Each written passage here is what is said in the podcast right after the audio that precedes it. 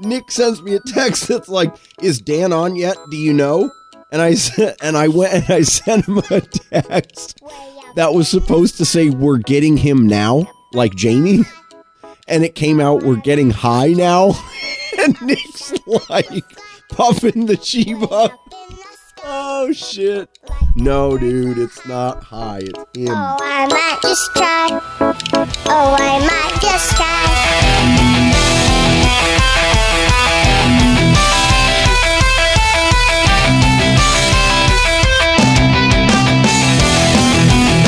Hey, everybody. R C Heli Nation version two point oh. I am Dan. This is episode ninety-four. And I got the guys with me this time. Again, Nick. Say hi. Hey, how's it going? Jesse, are you here? I am here, Dan. Nice. Justin, no fly? I'm here. Did you get any flying in? No fly? No, dude. This it it's you want to know this week? I, I got a story for you this week. I, I dude, lay it on me, dude. Tell me all about it. He needs someone to talk to. I it. do. You need some I therapy. Do. This is your weekly uh, I, counseling. Yeah, I, I really do. I, I and I'm not going to be held responsible for what I say in the next couple of minutes no. here. Ooh, I like yes. it. I like it. I had an awesome weekend last weekend of no flying. Okay. Um, well, That's I was messing oxymoron. around. I was messing around with the nitro. Still can't get the freaking governor to work. It does this stupid thing where it oscillates between like idle and seventy-five percent throttle once I get into governor mode. I think it's either a dead multigov or a dead sensor. Unfortunately, I don't have a spare of either of those, and I didn't think about actually taking you up on your offer to send me your spare multigov, Dan, but that might have come in handy right about now. It might have. So I've been fighting that all this week. Uh, I placed a parts order, um, let's see here, in June of two thousand seven, and it did not show up did you until try, did, today. You didn't, try to, you didn't try to call him, did you? No. That's No. Didn't even bother with yeah, that. Good, good. Yeah, that uh, pointless. So, yeah, I, I mean, I don't know what took so long, but the parts show up tonight. Now, here's the problem with that. We're recording right now, right? Right. And I got a fun fly tomorrow that I'm going to be going to. Uh-oh. And all I can do is spend Saturday, because I got family coming in Saturday night, and they're going to be here for the next week, so I won't be at the fun fly on Sunday. Hmm. And so those parts might as well have showed up sometime next week. Hmm. Because I am not going to get off the recording and spend until three or four in the morning wrenching on shit to get it ready for tomorrow, only to be completely exhausted. Nor am I going to show up at the field and work on the damn helis. That's what my garage is for. I question so, your dedication. I think they make I think they make drugs to take care of this. Yeah. Can you bring some down, dude? Because seriously. Wow. You you officially pulled out the baseball glove and caught my streak of bad luck. Dude, I just don't know right what. Right in the face. It, seriously, I think yeah, so. You didn't and catch it. It just hit you. Here's the, here's the thing, too. Like, amongst this group of friends, usually the bad luck, like, Nick, Nick will literally fall flat on his face and everything goes wrong in his life for, like, yep. a month straight. And then it goes yeah, away, you know, all all is well. In his life, not just his heli. Like, no, yeah. In your well, life hey, goes bad. I'm being honest. Nick agreed, right? Yeah. Oh, yeah. So, and then everything goes away and everyone's fine. Jesse's doing great. I'm doing great. Dan's doing great. And then it pops up again. This one is, it's been like a freaking disease, man. It's like Nick shits the bed. And then just when you think everything's over, Justin shits the bed. And then Dan's got issues. Even Jesse has had issues lately, right? Oh, yeah. I got some issues. So yeah. I'm just going to warn you two, if you are coming down tomorrow to hang out, um, I am not going to be held responsible for if I pass it back to one of you. Justin's going to be there handing out free shitty looks and bad attitude. Absolutely. Yeah, I'm definitely not going to be around that. So the only thing I got to do was work on Brett's multi-rotor, which I'm going to bring to him tomorrow and get his gimbal all set up and flying at the fun fly. And hey, That's great. I feel good about that. I'm helping out a felly, a fellow hobbyist, but damn it, I just want to fly. So I said, screw it. I'm not even going to bother with the with the multi-gov. I'm going to go there tomorrow and fly the damn nitro on throttle curves. And go. The gasser and the electric are going to sit in my garage and collect dust because I'm just not going to wrench. They're like, I need, they're I like, need one day. They're like sad, one day. Sad pandas. They're just sitting yeah. in there. Yeah. Sad, sad, sad pandas. like, those, like those poor beaten elephants in the circus. Yeah, exactly. Yeah. Right. Cowering, broken. Yeah, like the, the two a.m. commercials where they show you the pictures of all the sad puppies and cats, and they're like, if you just donate a dollar like today. Eye, their eyes are all caked up with shit. They got teeth missing and shit. We yeah. should yep. do that for Justin. They're looking at you like through jail cell bars. And they're shaking. And, they're shaking. I bet you if we did an infomercial, we could get your parts. You think so?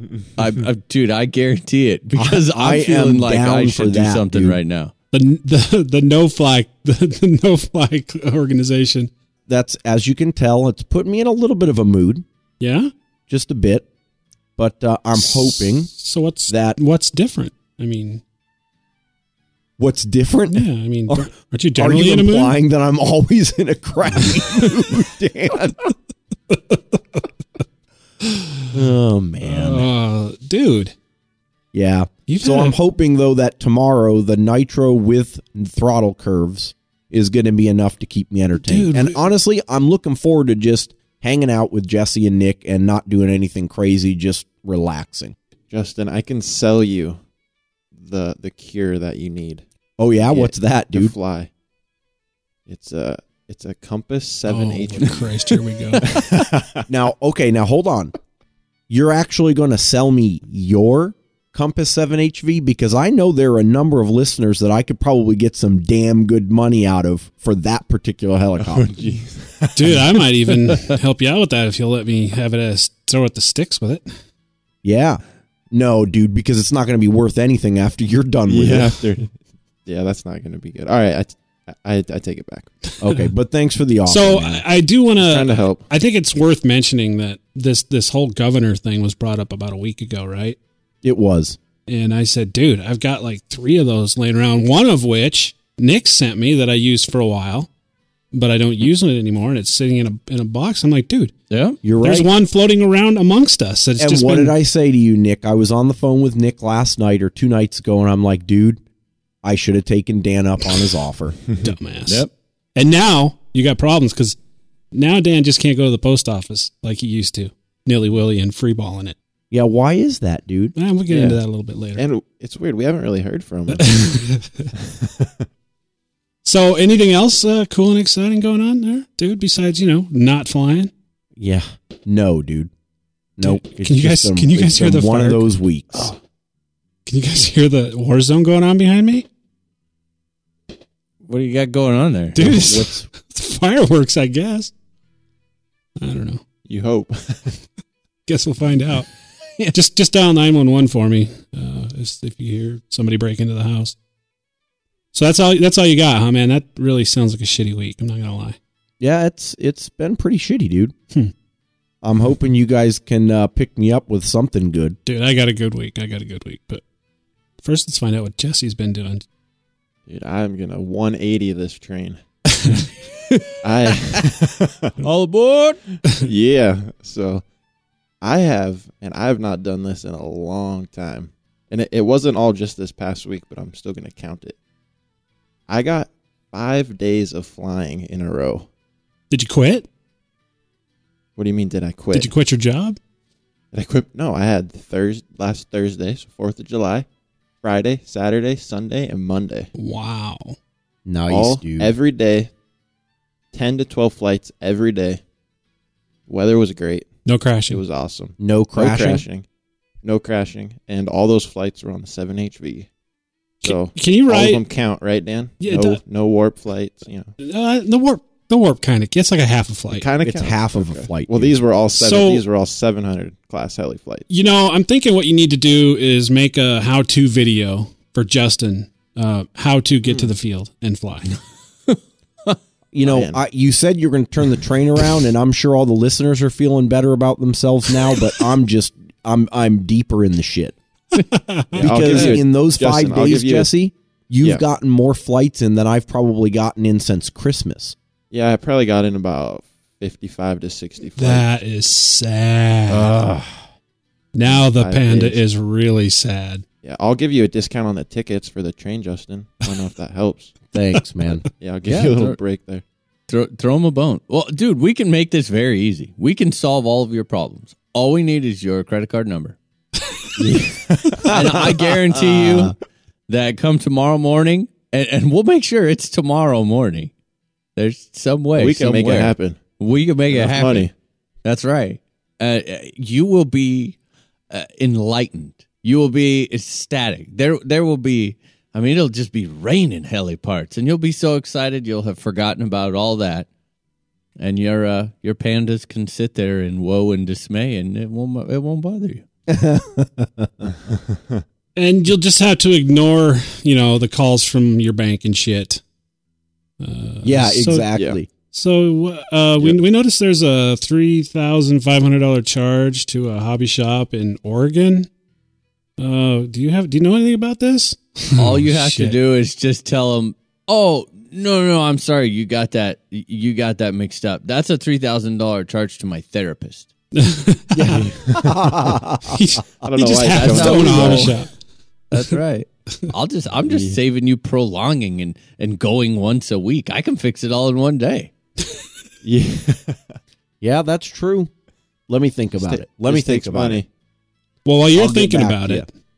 let's find out what Nick's been up to this week. What have you been doing, dude? That's it? I just get brushed over? Didn't you already tell us? Didn't you already tell us I what mean, you've been doing? Awesome he was not in, done but, yet.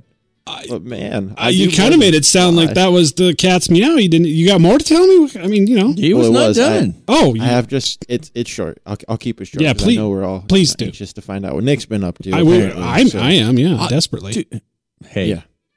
I, I don't know if you've anything. noticed this, Jesse, but I really like Nick a lot better than I like you. Yeah, and I'm okay with that because I actually don't need you to like me. I'm, I'm okay with that. That's fine. Jesse's secure. He can handle it. He's all right with that. He can handle the hate. I had already kind of like, I mean, now it's out in the open. You said it, so now it's real. But this just got this, weird. This just got real, dog. This got weird. I don't uh, feel comfortable. That's so no, I it, it's it's small, but so remember my it is small, isn't it? Jesse? We, we know it's small, dude. Yeah. How do you know? Yeah, that's a good. Because you told me oh, the other day, Nick. Oh, you found my website. Exactly, dude. we, we found, found your website. website. You're the you're the view. You're the view.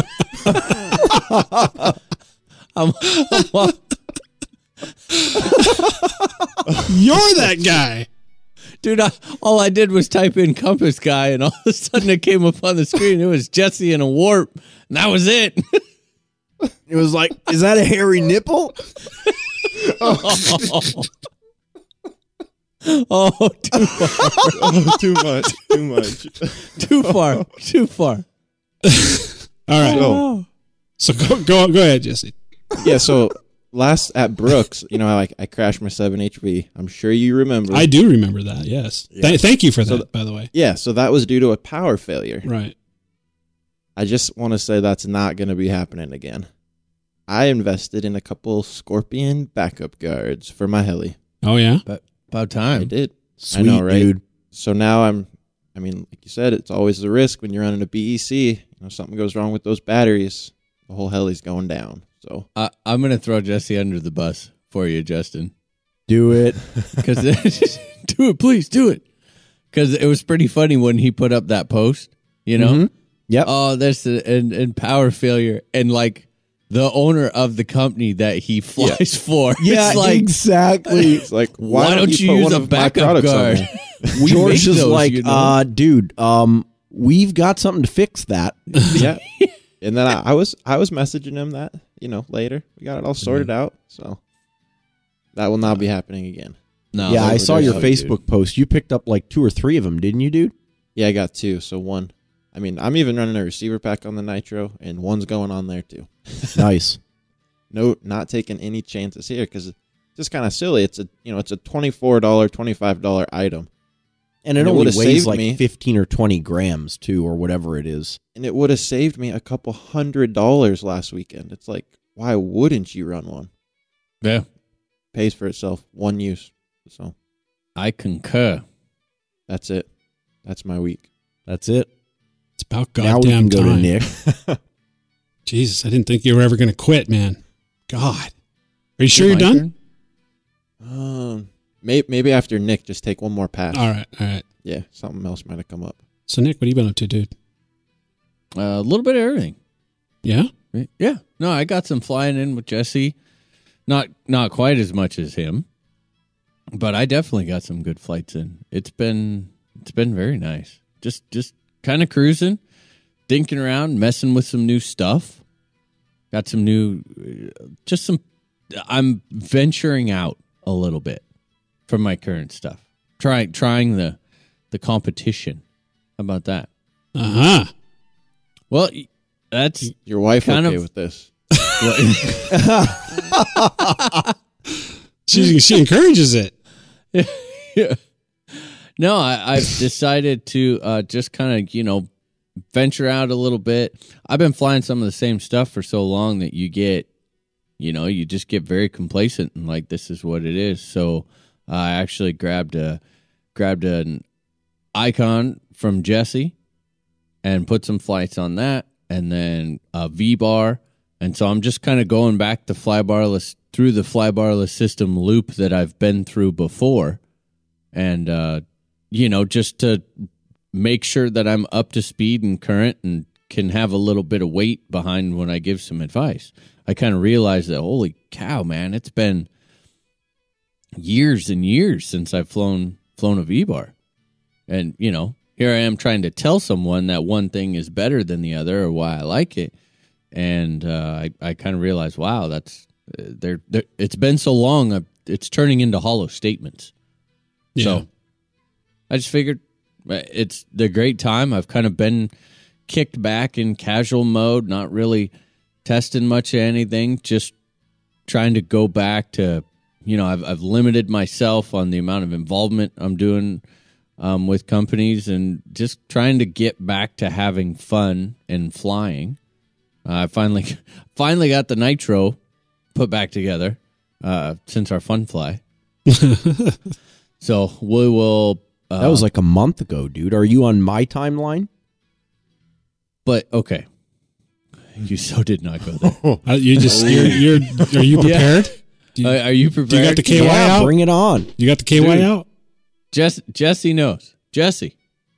I don't know. What time did I, I go to bed last night? Involved in this. Yes, you will. Yep, dragging you with me. I sent you a text this morning. Oh, geez. It was, I, I think, like three thirty or? That's correct. three thirty. I went to bed at three thirty. Well, I was leaving I was leaving your house at ten thirty, and you went out to check the mail, and you were doing a little skip dance all the way into your basement. Because you had gotten a flybarless system. That's right. I'm like, oh, I know he's not going to. And, and all I hear time. is a shout. He's like, you better get that set up tonight. And I think he, he was joking. And I wasn't. I was. I was joking. I was not joking. So I came back in, set that up, got the Nitro. So, yeah, I was up. To, I've been putting in the hours the last couple days to get all my stuff. But the thing is, that didn't answer my question. My question was, why is it still in pieces up until two days ago? Oh, just, you know why? Because I, um, I've been flying my backup heli. There um, you go. I've been flying my backup heli, and, uh, you know, we're, we're kind of, uh, with, you know, the one project that we're working on, we're kind of stalled with the machine shop. So I, I haven't had anything that I, like, had to do or had to test. And I just, you know, uh, I, I hate to say it, and it just ugh, it cringes me to say it, but the the seven hundred's just still kicking, plugging flights away. And so I just kind of took a week off and, and decided, or a couple weeks actually, and have just decided to fly and have fun. And True. It, it felt a little dirty at first, but, you know, it, it really helped revival. She got used to it. Well, it, it helped to, uh, revive a lot of spirit. You know, it's hard now that obviously everyone knows we're doing the you know, me and Justin are doing the Whiplash seven hundred E X project. But, I mean, you just get so involved in something, and it oh, just yeah. completely consumes you. And, you, you know, um, HeliPros with the move thing, just uh, obviously not their fault. It's just part of life. But, man, it threw yeah. a huge wrench in it for us. And so we're we were like, gung-ho, gung-ho, go, go, go, go, go, boom. And then we just had to, like, completely stop. And and it has been like, all, all-encompassing. I mean. Yeah. It was. So it's been, uh, again, I, I don't want anyone to take this the wrong way because we're, you know, uh, we're we're still very dedicated to it, but you have to take a step back once something becomes just so tremendous. And so I figured, well, hey, wait a minute.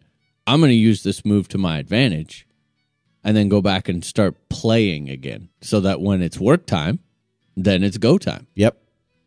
And, and it's been very, very nice to do that. And unfortunately, because of the move and because I knew I was I was going to be flying and crashing and having fun, I decided to to keep my, you know, my M A helis just kind of, I used my one set of crash parts to get the Whiplash back together. And then I've just been, you know what, I'll just keep banging out the flights on the seven hundred because if I crash, it'll just go order parts for it, get it back in the air. It's not a big deal. Mm-hmm. So, yeah, little feels a little dirty, but, hey, you know, that's the truth. You have to do what you have to do to, to mentally stay in the game. I, I think that's my week. Is that your Hopefully, week? I, I think it is. Or I'm getting packed up. All three helis are back up, um, ready to go. I just got to button up some wiring on the nitro. Oh, dude, I'm trying a really random, weird experiment for no reason whatsoever, other than I always wanted to try it. I bought... Uh, a Funtech. I don't even know the number. Anyone know the number? No idea, nope. But I have a couple of them. I think it's isn't it the only one? It, it's the it's the Funtech pipe for the Y S one twenty. Oh, I don't I don't know the three oh two or something like that. I I don't know.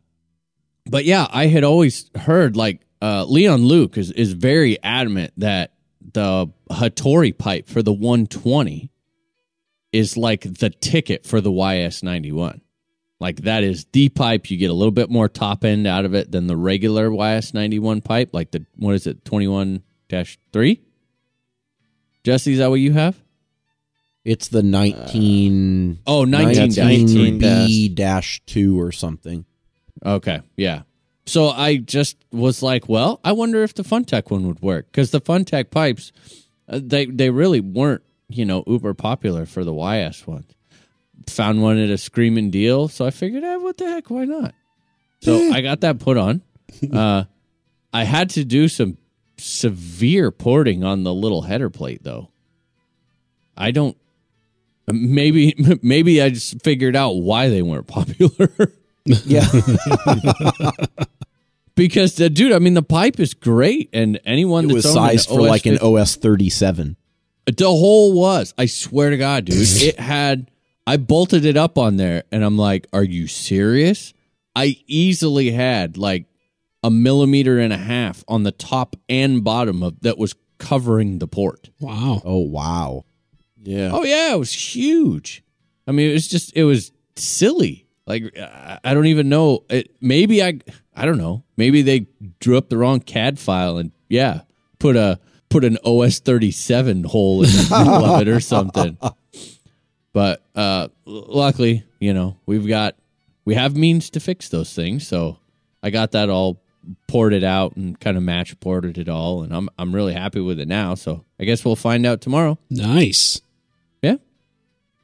Well, you had a, you've had a pretty good week, man. Yeah, it hasn't been, you know, real low stress. Uh, just, I don't know, trying to slowly chip away and make sure I had everything back together in a little last minute, but. You know, could yeah. be uh, could be worse, dude. Oh, there's more. Uh, there's yeah, I have one more. Scary bit. There's always more, there's isn't there? Always Justin? More. Yes, it is. Well, when you you know when, when you stay up till two three o'clock in the morning, a lot of shit happens. You, you got That's shit exactly to talk about, right, dude. It's like a whole nother half a day. So while you guys are talking about your week, I'm talking about like almost two weeks. That's how I roll. Oh, man. That's how I roll. Don't, you know. All right, um, let's hear it. My eight F G is like almost dead. Oh, yeah. I was wondering if you were going to bring this what? up. Yeah. I forgot about it. How can almost be dead? What do you uh, mean almost dead? I'm out flying and all of a sudden tail was doing different things that my fingers were not. And I have had ever since I bought I bought this radio used. And when I got it, it, it was just weird. Something's messed up with the uh, the whole left stick. I, I don't know. I, I swear the whole something's messed up with this radio. Like someone swapped out the springs or something. Yeah. Because the stick tension's really tight. And if you loosen it, it just goes tight, tight, all of a sudden, like huge amounts of slop in the gimbals. Oh. Like clunking in the middle. So you have to run it up to where the springs are tight, you know, where they where they pull on it. Right. But then they're really stiff springs. So I don't know. And it I've had to recalibrate it yes. in the last year yeah. that I bought it probably a good half dozen times. It'll oh. get off just a little bit. You know, send that thing in, dude. Well, I know. And I was, I, I had, I completely have plans to do that. But, I mean, really, you know how hard it is to send in your radio in the middle of the flying season? Well, when, when, my, we have when like, my fourteen S G comes in, I'll send you my eight F G. That's what I'm hoping for. That's what I told him. I said, well, you can buy my eight F G so that I can go and buy a fourteen S G. I but thought it sounded like... I'll just let you one. use mine while yours yeah, is getting fixed. He just wants to use one. Yeah, you can just use mine while while, yeah. I, while, I'm, while you're getting yours fixed. But, so I tore it apart. Well, that was kind of the funny part. I came running in all happy and skipping because I'm going to slap this V-bar on the on the nitro. And, you know, I start setting it up, and it's like, okay, you got to do your transmitter. I'm like, well, shit, this isn't going to work. I can't use my transmitter because it's all jacked up. Because I was just going to slap my S D card in Jesse's, pop it back and forth. Yeah. Uh, so I ended up, that was part of the reason I was up so late, is I ended up tearing the back of the transmitter apart. And I believe that I actually found a loose connector, like the one main connector to the whole left stick assembly. Oh. So I took it apart, tightened up the pin, snapped it back together, a little hot glue around it to kind of support the wires in the connector, went through the whole setup, no issues at all. And it, it was like consistently bad. Once, once it screwed up at the field, It, it is. It was bad every single time that I turned it on. So I feel pretty confident that I got it. But the second that I find an opportunity, you know, to come across another radio or borrow one or, or get one at a really good deal or something, I am going to send it in because that's yeah got to get done. Yep. And that is it. Are you sure? I promise. I promise. I'm going to just give a nice little dramatic pause so to make sure... It's good. Oh, I promise. Wow. It's okay. I had a pretty good week this week. Man. I had a busy week this week. So I didn't even know you were alive this week. Well, first of all, uh, my week started last Saturday when I was doing the demo. So you guys remember me talking about that, right? Mm-hmm. Oh, geez, man. Oh, yeah. So I told you I was going to go crash the six hundred first flight. Well, I ended up crashing the seven hundred on the first flight. Sorry. Sorry. That I find that funny. I love it. So it was actually a lot of fun. Now the first one was uh, it was uh, at the airport. They were doing an air show out there for full scales, and it was really cool. They had some like Texan A ones and F four U Corsairs and all kinds of crazy old warbirds. And I was a little surprised. Um First of all, the flying wasn't too ideal because we were facing directly east at like ten o'clock in the morning. Ooh. Mm-hmm. Yeah. Yeah. So, I, you know, I dealt with it and I was really kind of, uh, I was super nervous because there were like seven hundred people here.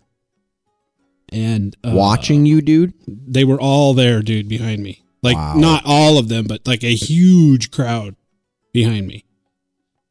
And so I was just kind of dinking around, and I got a good, most of a full flight in. And, um, I, you know, I, I'm playing around with this new modded motor, and I was messing around with the tuning, and I started getting the tuning in, and, and I got to tell you, I just, all I did was nose down to do a fast, like just a low, like just push out, just like straight out real fast. Mm-hmm. And this, mm-hmm. this horrible grinding sound just... Oh. And it it it got going so fast, so quick that it kind of got a little far away for me to kind of hear what is going on.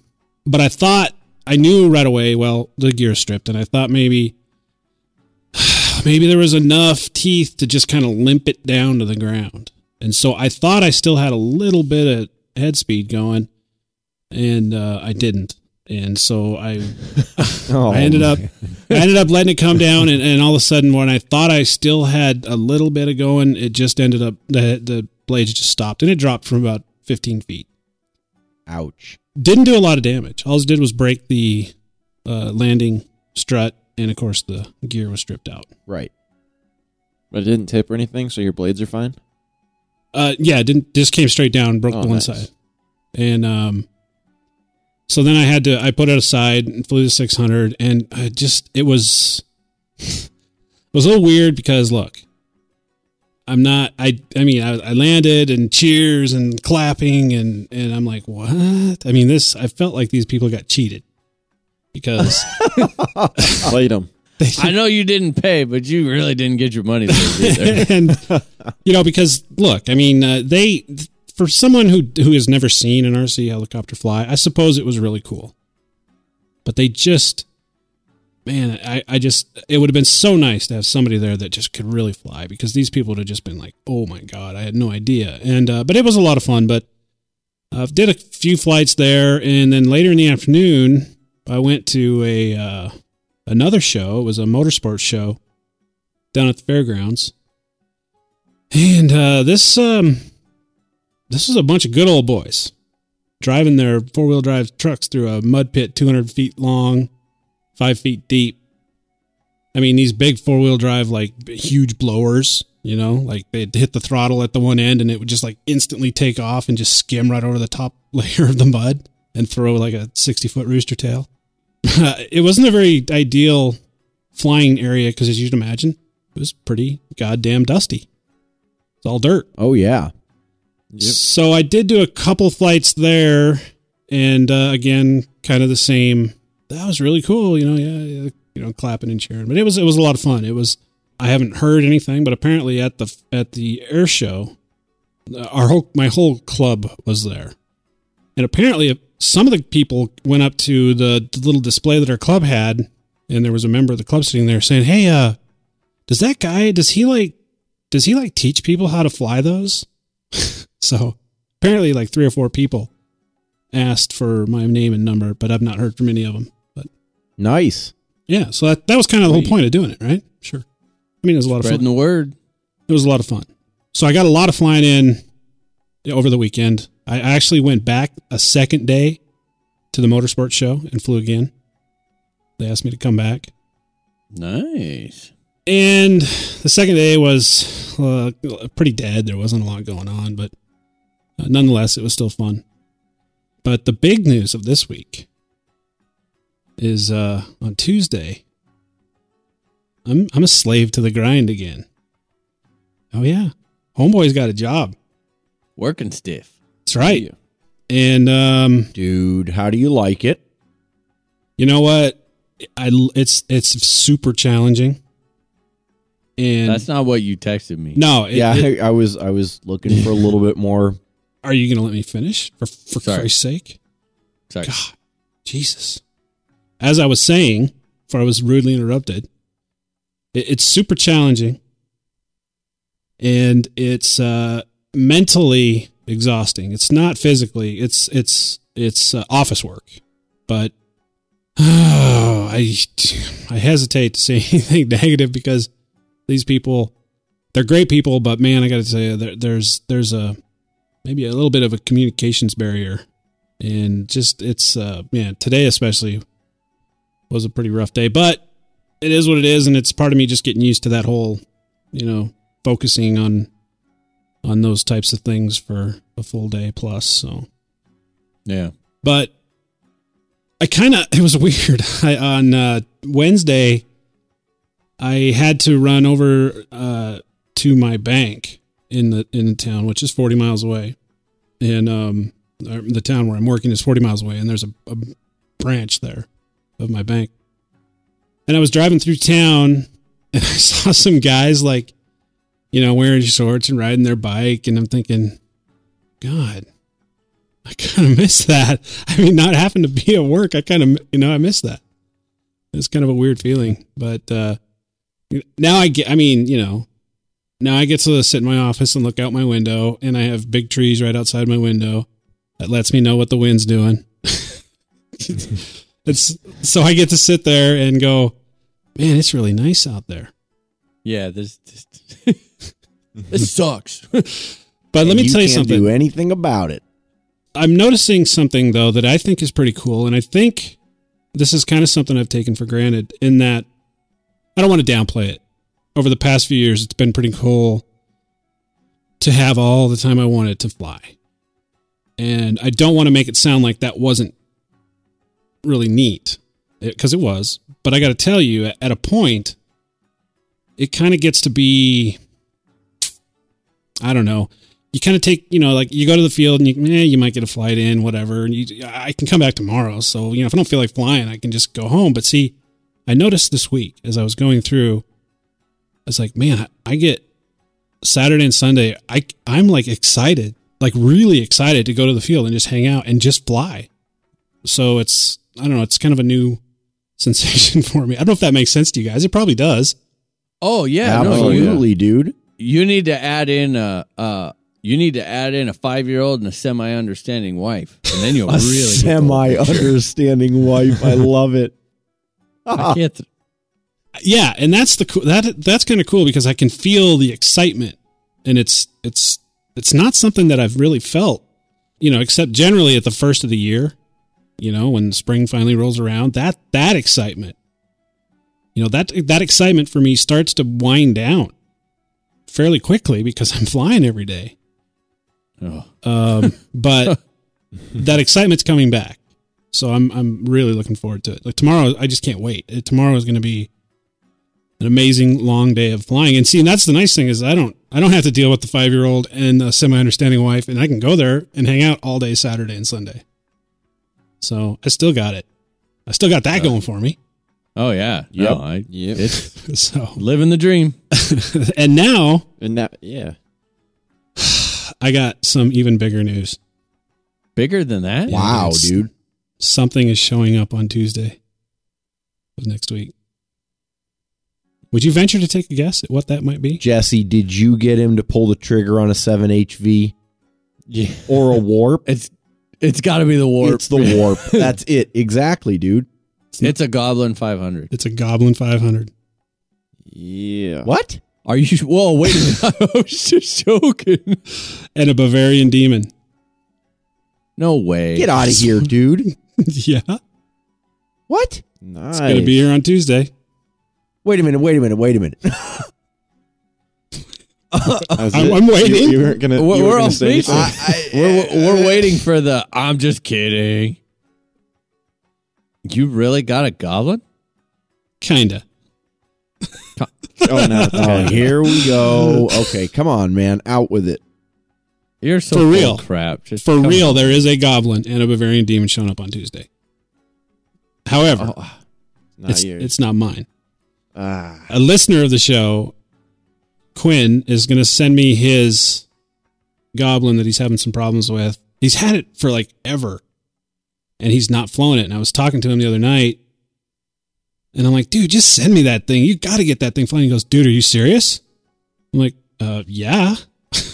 He's like, it'll be in the mail tomorrow. And sure as shit, he called me and said, it'll be there Tuesday, FedEx. You don't have to sign for it. They'll just put it on your porch. So. Nice, five hundred dude. Or seven hundred? A five hundred Goblin. Goblin five hundred wow. With a Bavarian demon? Yeah. Nice. So, look. I'm I'm actually really looking forward to it. Uh, it'll give me a chance to, to actually play with the Goblin in person and a different fly barless unit. Because as you all know, and especially now, I'm very much interested in a five hundred-ish size electric. Yep. And this will give me an opportunity to, I don't know, you know, if I really like it, maybe that's what I'll go with. Dude, this could be dangerous because um, he may have already uh, destroyed your first couple of paychecks with this one. Yeah, I mean, if you like it that much. Uh, that's the thing. And, and here's something that uh, he did tell me. He says, uh, dude, cr- crash crashes, they're on me. Don't worry about it. I don't want you to worry about that. I'm like, really? Yeah, all right. Dude, Quinn, I'm not sure my address you fully is, uh... realize the gravity of your situation here, man. Yeah. No, nah, I'm really looking forward to, you know, mainly to help him out, to get it flying and so he can appreciate it and uh, and use it. I'm And then Quinn works for FedEx, so he's got an account where I, when I'm done with it, I just put it back in the same box and take it to a FedEx store and pff, goes right back to him. So, yeah, and see, I have a, this is just, just a prediction, but after flying one, I feel like, Dan, that's going to be an acceptable size heli for you to fly. Like you, you will be okay flying that heli. I think so. I don't mind five hundred. Just a prediction. I mean, I know it's, it, it, I, I, I mean, I fly Ed's five hundred and I actually kind of like it. This is bigger. Yeah. And that's the thing. And, um, yep. but still small enough to easily transport in my car. Yep. Right. So, oh yeah. Um, exactly. Which uh, which color scheme is it, dude? I it's one of the first ones. I imagine it's green. So it's green. Yeah. Well, um, you'll so be fully he, immersed in the Goblin culture then, dude. He he bought this on the first run of Goblin five hundreds. Wow. And it's still not flying. That's got to wow. be at least a couple mm. of months now. Easily, at least. He said to me. He sent me a text. He says, yeah, I lost a a few uh, sexy points from my girlfriend because I had to tell her I had to send my heli off to get to help and get help with it. So I'm looking for I'm looking forward to playing with it. It, it uh, it'll be fun to to mess around with it and then get it back to him so he can fly. And then he flies Futaba as well, so I'll just be able to send him an S D card with all the programming. Yep. Pretty cool, huh? Hey man, pretty that's, awesome. That's a big deal. It'll be interesting to, to mess around with. Uh, it's been a long time since you've had your hands on a new helicopter. Anything besides a Line. For I mean, for real. I've not built anything but a Line for, God, going on two years. Long time. Wow. Yeah. I mean, there were, Too a, long. There were a lot of other helis way before that, but, I mean, a lot. But uh, it's pretty much been a Line for me for the last couple of years. They've conquered my heart. Me and Ken over at Lower Heli, we're simpatico. Oh yeah. Here, what was the what was the term? I can't. Why can't I remember that term? Homers, Gomers, Homers. I no, Homers. Homers. Yeah, I homers. think. I think homers. is what how yeah. you referred to it. Yeah, yeah. he called yeah, yeah. himself a Homer. Yeah. Gomers. He's a Gomer. I crack myself up. I'll let you guys know how that goes. It'll, like I said, it'll be here Tuesday, and uh, I'll dink with it uh, in the evenings uh, throughout the week, and then on the weekend next week, I will uh, fly it, see what it's all about. And Justin, be prepared for some phone calls. Yeah, no problem, man. Yeah, I think maybe we should do some news, huh? What do you think? Do it. Yeah, it's probably about that time.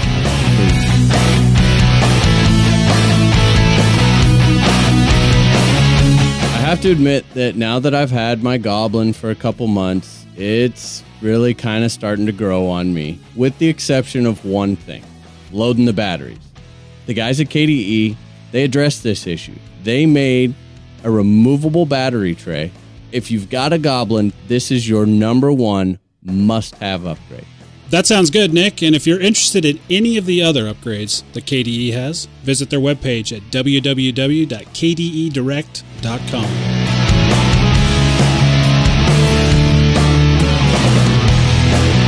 Alrighty, guys. This week's news is brought to you by heli daily dot com, your daily R C helicopter news magazine.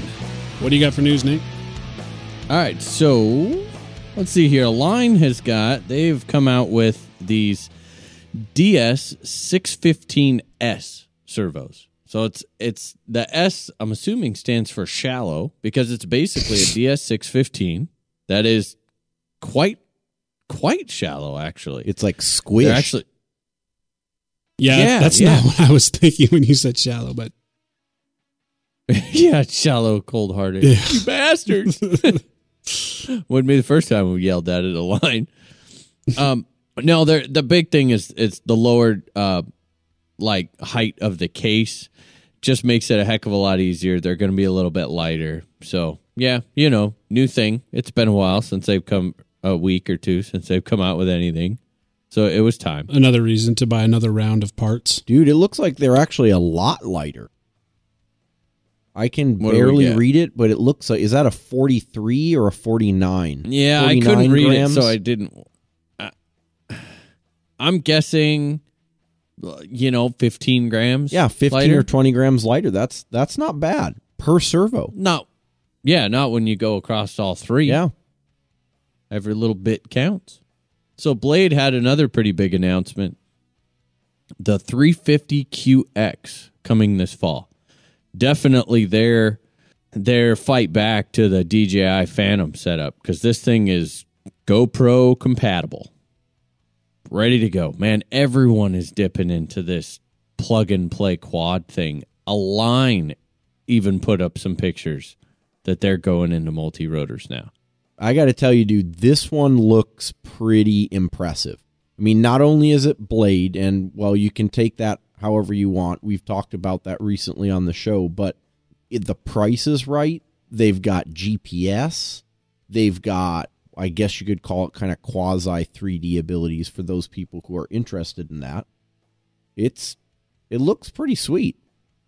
Well, it's, you know, the first thing that I noticed was, okay, so it comes with a, uh, you could, like the ready-to-fly version, comes with a Spektrum D X five E transmitter, battery, and charger, okay? Mm-hmm.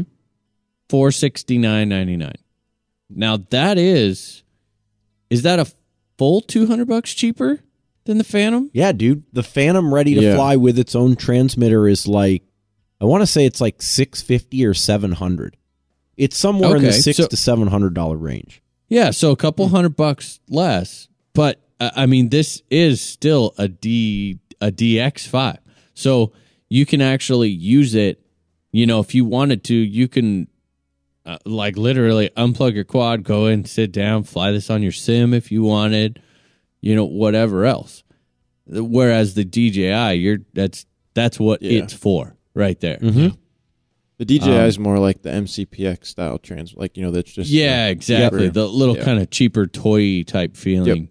deal. But I mean, what, you know, stability, G P S hold, uh, return to home. Yeah, yeah, yeah it's got everything is, that the NASA has in terms of flight control capabilities. Re- reliability will be the big one. Yeah. And I'm and, not going to lie, it looks pretty sweet. Like, like and are they going to come out with a brushless version like two months later? th- that's just what they do. Yeah, I don't nice. know. No, it looks pretty cool. Back to the line again. They do have another thing. They now you can get the five fifty and five thirty new three G flybarless blades, which these, you know, I got to tell you, they're really not that bad. I've I've got a set of the seven hundreds on my D F C, and I, they're not bad at all. I. Far prefer them over the last ones. That's for sure. Hmm. I'm not going to say they're my favorite blade. They look better. Yeah, I like they the look paint a lot job. Better. That's I like the key the look for me. I, I like the seven hundred. That's the key for me. I really, really dig that that length. Yeah. You know, I, I've just gotten to where it's like the perfect. Yeah, I just, I dig it. I, I like the stability of it. And if you can not get the cord too, too wide, then they, they're really not boggy at all. J R, God, you remember those guys? Uh, where, what happened to J R? Well, I mean, even, okay, so you go back, and I'll, I'm going to sidetrack from the news for a second. Man, when I got into this hobby, a ninety-five oh three was like a holy grail transmitter. Oh, yeah, dude. Yeah. Dude, ninety-five oh three was like, whoa. I mean, you were balling if you had it. Mm-hmm. And, and Spektrum was just, you know, uh, so subpar to J R. And it's like they just fell off the map. I, I don't get it. I mean, they've got they've got a new X G fourteen transmitter with XBus. You know, it, it's the same setup as like the X G eleven, which X-Bus. I've... XBus, yeah. It's like they crossed, it's like getting on the wrong bus. It's like X'd out. Yeah. It's not S-Bus, it's X-Bus. Yeah. uh, you know, I just, I, I don't know. I feel kind of bad for them. The eleven, all, all of these new ones really never took off. Um, they have come out with Uh, the there is an X G fourteen E version of it, which is uh, like a flat panel style transmitter for tray setups. And I've been noticing those are slowly start Where? starting to creep into the United States a little Where? bit. Where? Where have you seen one of those? Uh, the um the Jetty ones. Yeah, well, you can get the D C is a tray version, but the D S is still a standard. So you've seen them for sale, but have you seen anybody that bought them? I mean, no, no, no, just for sale. And I don't even know, like, how come Spektrum never brought the, the D X ten? Yeah, I've seen a couple of those up for sale on the forums ever so often. The tray radios are really popular in Europe. They are. They're super. I don't. I mean. The, I, the idea is there. Would you try one, know. Nick? I have I have kind of tried one yeah. because I actually have a tray. I have a tray setup yeah. for that that I was given, and my son actually uses it just because his hands aren't big enough to actually like really hold a radio and get on the gimbals. Right. So he uses it, and I have. Uh, if I'm going to fly like like a, a multi. for extended flights, you know, taking pictures or something like that, then I'll throw my radio on the tray and use it that way. I'm not opposed to it, but I don't have a, it doesn't give me that connected, super connected feeling to the radio. Just, I don't know. Yeah. Not for, it's, but again, it's probably just what, because that's, I didn't learn on that. I always thought I'd wanted, when I first got into the hobby, I kept seeing those uh, shoulder mount tray, you guys have seen them, I think. Yeah, uh, with the whole oh, strap. Yeah. Justin G used to use one. I always, you know, I actually, I actually thought I always wanted to try one of those, uh, but at the time I was pinching, and I thought to myself, what, what would, you know, why? I guess maybe it's because I thought maybe it would force me to, or I was thumbing, I mean, uh, and I thought, you know, what was the point? Uh, but I guess maybe I was thinking it would force me to start pinching, because uh, you can't really thumb with a tray. No. I guess you could, but it would be awkward, wouldn't it? Yeah. Not very precise at all. Yeah. I, you know, that, it's weird because you can think about the whole, you know, which one's more precise, but then, you know, you watch Jamie, uh, Jamie, Kyle, Bert, and Bert. I, I mean, they got Nick Maxwell, too. Nick Maxwell, his radio is almost sitting at his knees when he flies, I think. Yeah, I don't get that.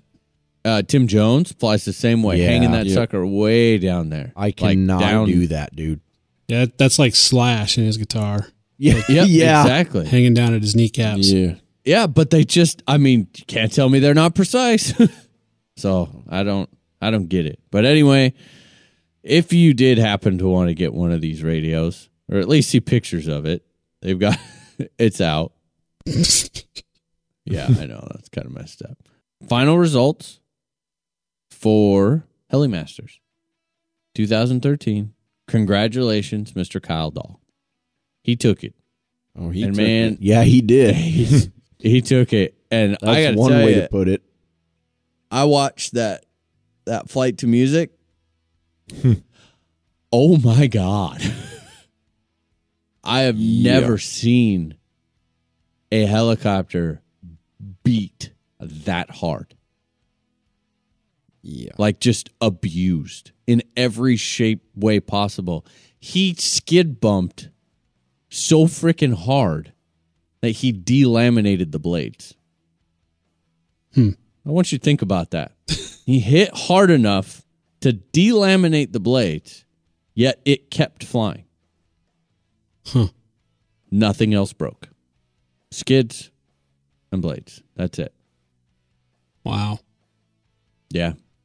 Yeah, that oh, was man. a very, very impressive. So I'm taking it you guys watched the live coverage? I did. I watched some of it as much as I could. Bit. You know what? Yeah. I did the first night, and I kind of was thinking I was going to get into it, but I just, that first night, it was like, eh. But then uh, that weekend ended up being real busy for me anyway, so I didn't get a chance to uh, even look at any of that stuff that was going on. It was... Uh Yeah, he he just did a great job. Second second place, Duncan. Wow, they butchered his name here. Uh, Boss Duncan Bossian uh, Michael Wisbacher. Is that right? Or Wisbacher? Yeah. Yeah, I think that's right. Yeah.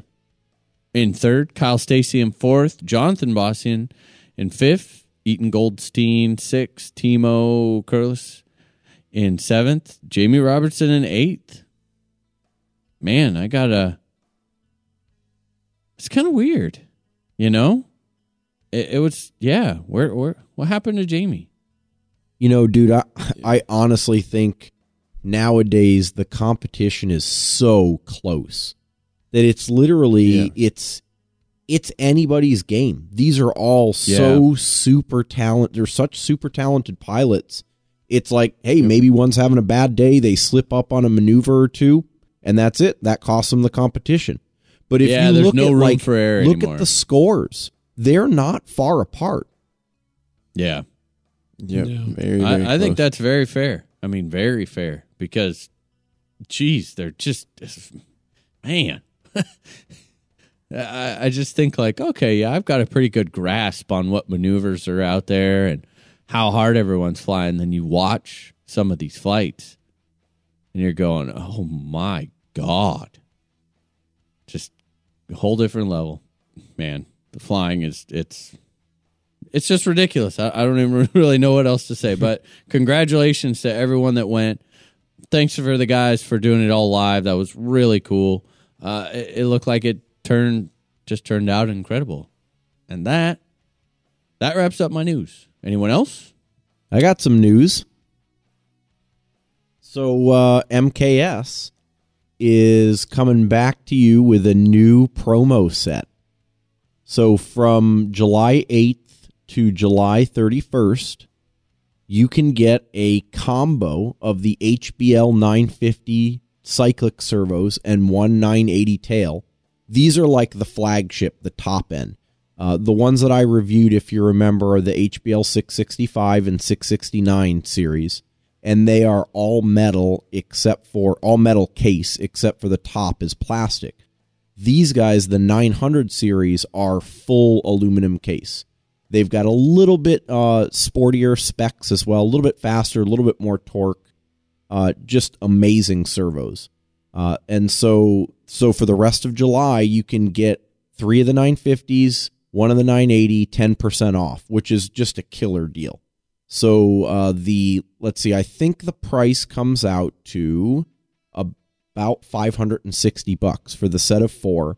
It comes in one of the cool little boxes uh, that everyone got excited about and that I have I'm sold. been known I'm to sold. use to put charging stuff in from time to time. And here's the reason, guys. Why do you, the, the reason why they're doing this is because these servos were the most flown servos by the Helimasters pilots. So that says something. I saw that. I mean, that's that's that impressive. There were, yep. I, I can't remember the numbers, but I think like, you know, thirty, forty percent of all of the pilots, maybe even more, at Heli uh, Helimasters were, were flying the nine hundred series M K Ss. That, dude, that says a lot when you consider... Like, just going back a couple years, it was all Futaba and J R. Absolutely, dude. Yeah. Yeah. Yeah. I mean, check them out. I, I really enjoy mine. I think that you guys would love them as well. Nick, you're flying them right now, aren't you? Not the uh, nine hundreds. I have, you got the six hundreds. The six hundreds. Absolutely. And they've been fantastic. Not a not a single complaint. Yep. We'll have the link up in the show notes. You guys can check it out, but go to m k s servos u s a dot com, and there should be a link up at the top called promos and specials, and you can get yours there. So, guys, I got some news here. Our friends at Soko Heli Tool. Oh, shit. Hang, hang on a sec, guys. The phone's ringing. Hello. Uh, oh, you guys. Hey, dude, we're recording a show right now, man. How, guys, this is that guy. Remember a couple weeks? You know what? Hang on a minute. That guy. What do you mean? That dude that called a few episodes ago. The oh, called dude, him something. The the, the mole, mole guy. Mole guy. Something. We'll get him on. I guess what I'm gonna do. Give me a second. Uh, look, we want to interview that guy. Yeah, we're gonna get okay, dude. So Right. Okay, so no, no, what we're going to do is I'm going to get you on, but we'll disguise your voice so nobody can, can hear you. All right, so just give me a second, and we'll get that taken care of. And you know what, Nick? If I puff one more set of lipos, I think I'm going to go insane. Dude, well, you're telling me that you're not running Gen Z's packs? Ever since I started running them, man, I'm getting over two hundred cycles on these sets of packs. If you're still puffing them, you need to get up to speed. I think I'm going to go check those out and get myself a set right now. You heard it here, folks. Gen Z's packs, Nick's mushroom stamp of approval. Find them at hobby parts dot com.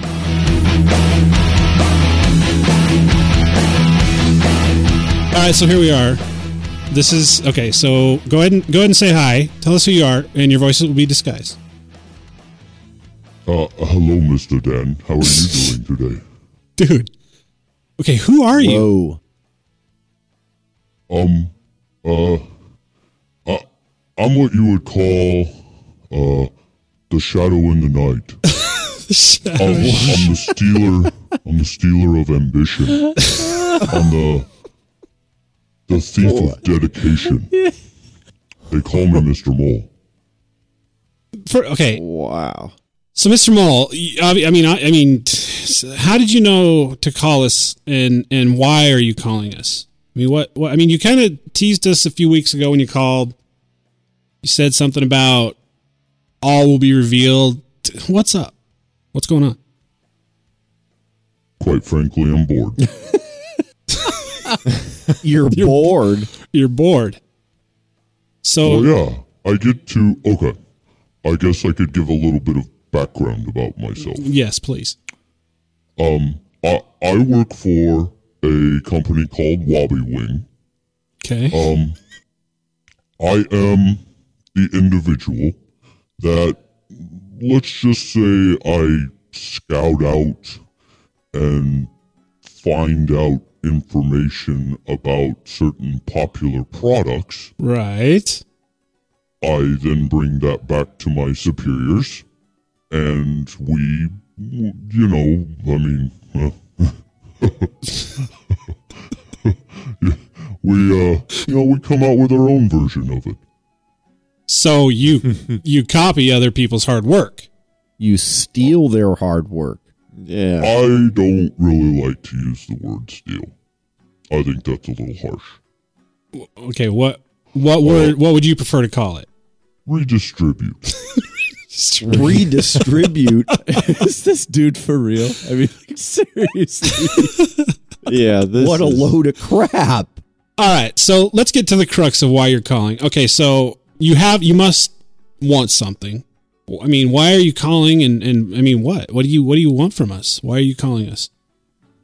Well, quite frankly, Dan, I'm I'm everywhere. Yeah. I'm I'm at every event.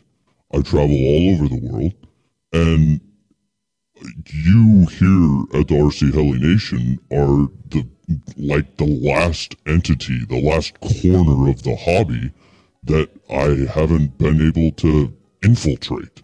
And uh, I find that fascinating.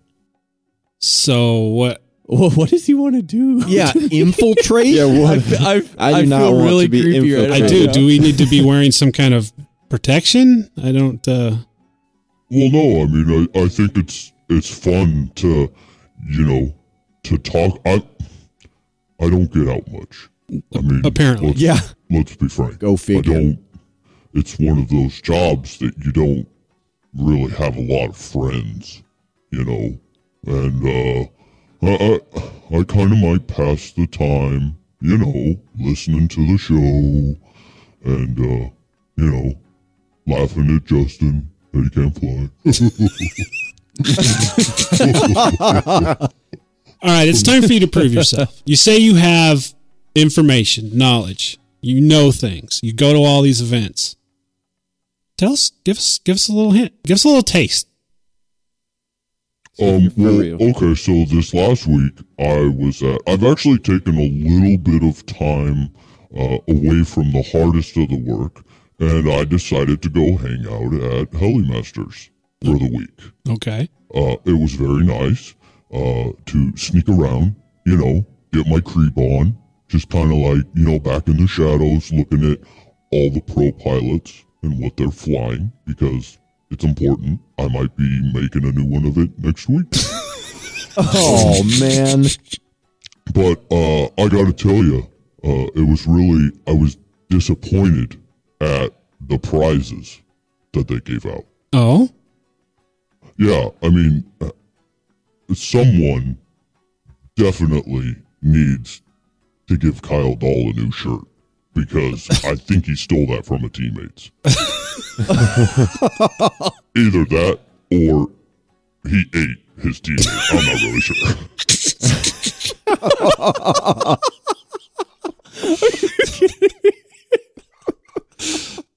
Dude, that's a little harsh, isn't it? I mean, come on. That is. Well, I mean, dude, uh, I'm not trying to tell you how to live your life or anything, but uh, rotate in a salad, please. Really. Oh, man. Come on. Dude, that is so harsh. You mentioned you don't have a lot of friends, and it's apparent to us why now. I mean, you've made that blatantly obvious. I do my thing. Do you consider yourself an ass, or is that just something you come naturally by, or what, what's that all about? I mean, you know, copying other people's shit, that's a dick move. You got to admit that, right? Well, I, I, I like to say that I have a certain skill set. And, you know, everyone has their place, you know? I mean, uh, rock what you got, right? Are you friends with Mike Fortin by chance? Oh, oh dude.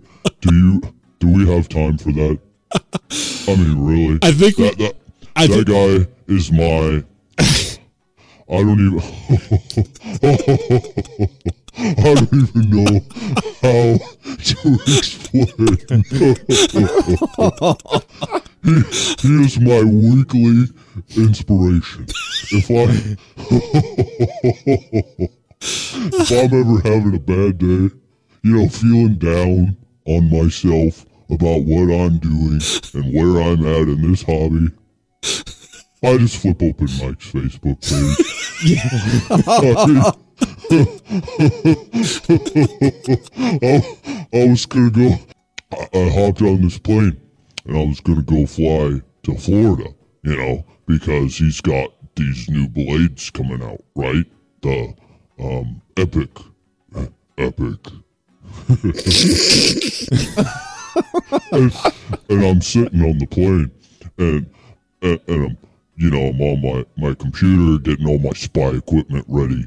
You know, I have my little uh, uh, laser camera that I use. Mm-hmm. Uh, it, it's really high-tech stuff. Mm-hmm. You wouldn't I, you wouldn't understand. I probably wouldn't understand that, yeah. And and I'm reading about these blades, and I, I, I made a mistake. I don't know how I didn't see this before, but it said... air whisking tip. Yeah. Mm. Yeah. What the hell is an air whisking tip? are, we, are we are we doing cooking class here, Mike? Because this is the last thing that I remember whisking was a set of eggs for my grandmother.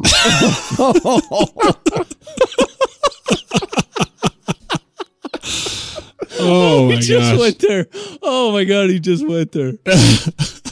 oh, I, dude. I, I actually had to tell the pilot to just turn around because that was, I mean. You didn't want to go? I, I have standards, Dan. And I, at a certain point, you just can't steal some things.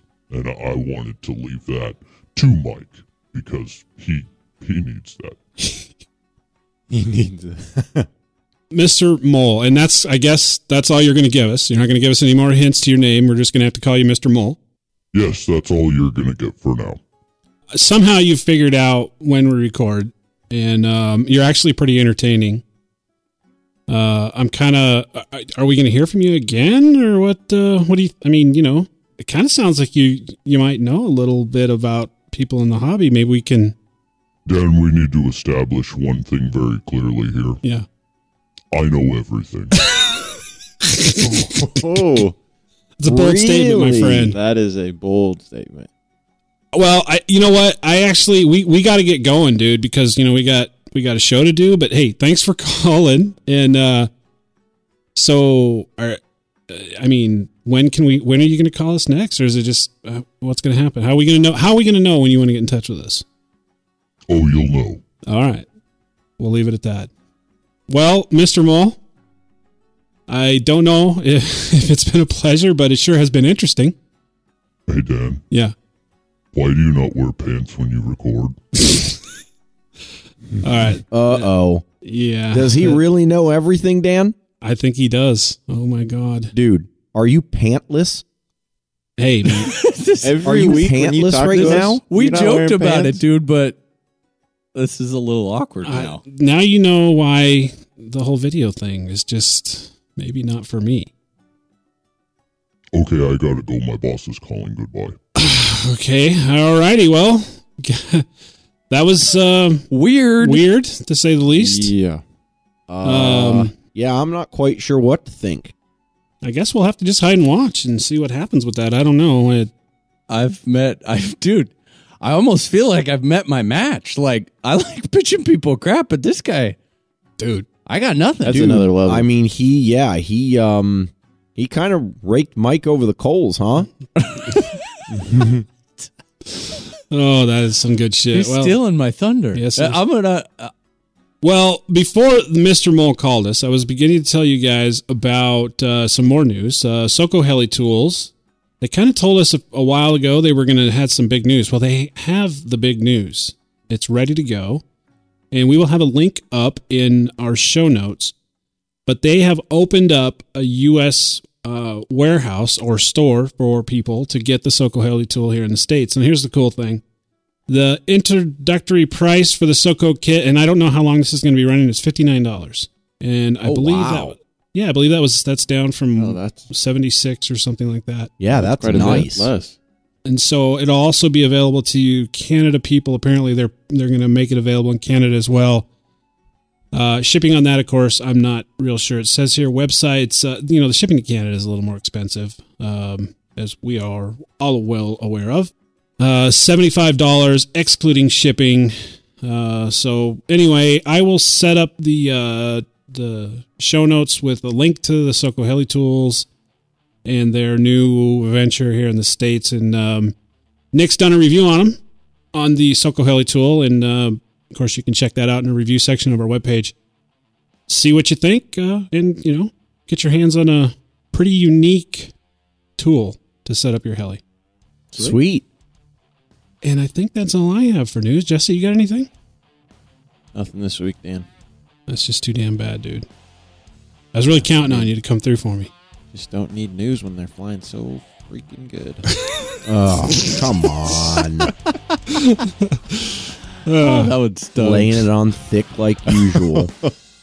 All righty, guys. This week's news is brought to you by heli daily dot com, your daily R C helicopter news magazine.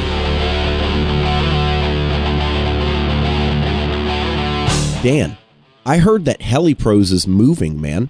You know what, Justin? They did move. And our friends over at HeliPros wanted us to extend a thank you to all of their loyal customers for being patient with this move. That's right. And guys, don't worry. It's almost over. They should be open for business in July, so go to w w w dot helipros dot com. And remember, guys, fly hard. HeliPros has the parts. Uh, you know, guys, sometimes plans change.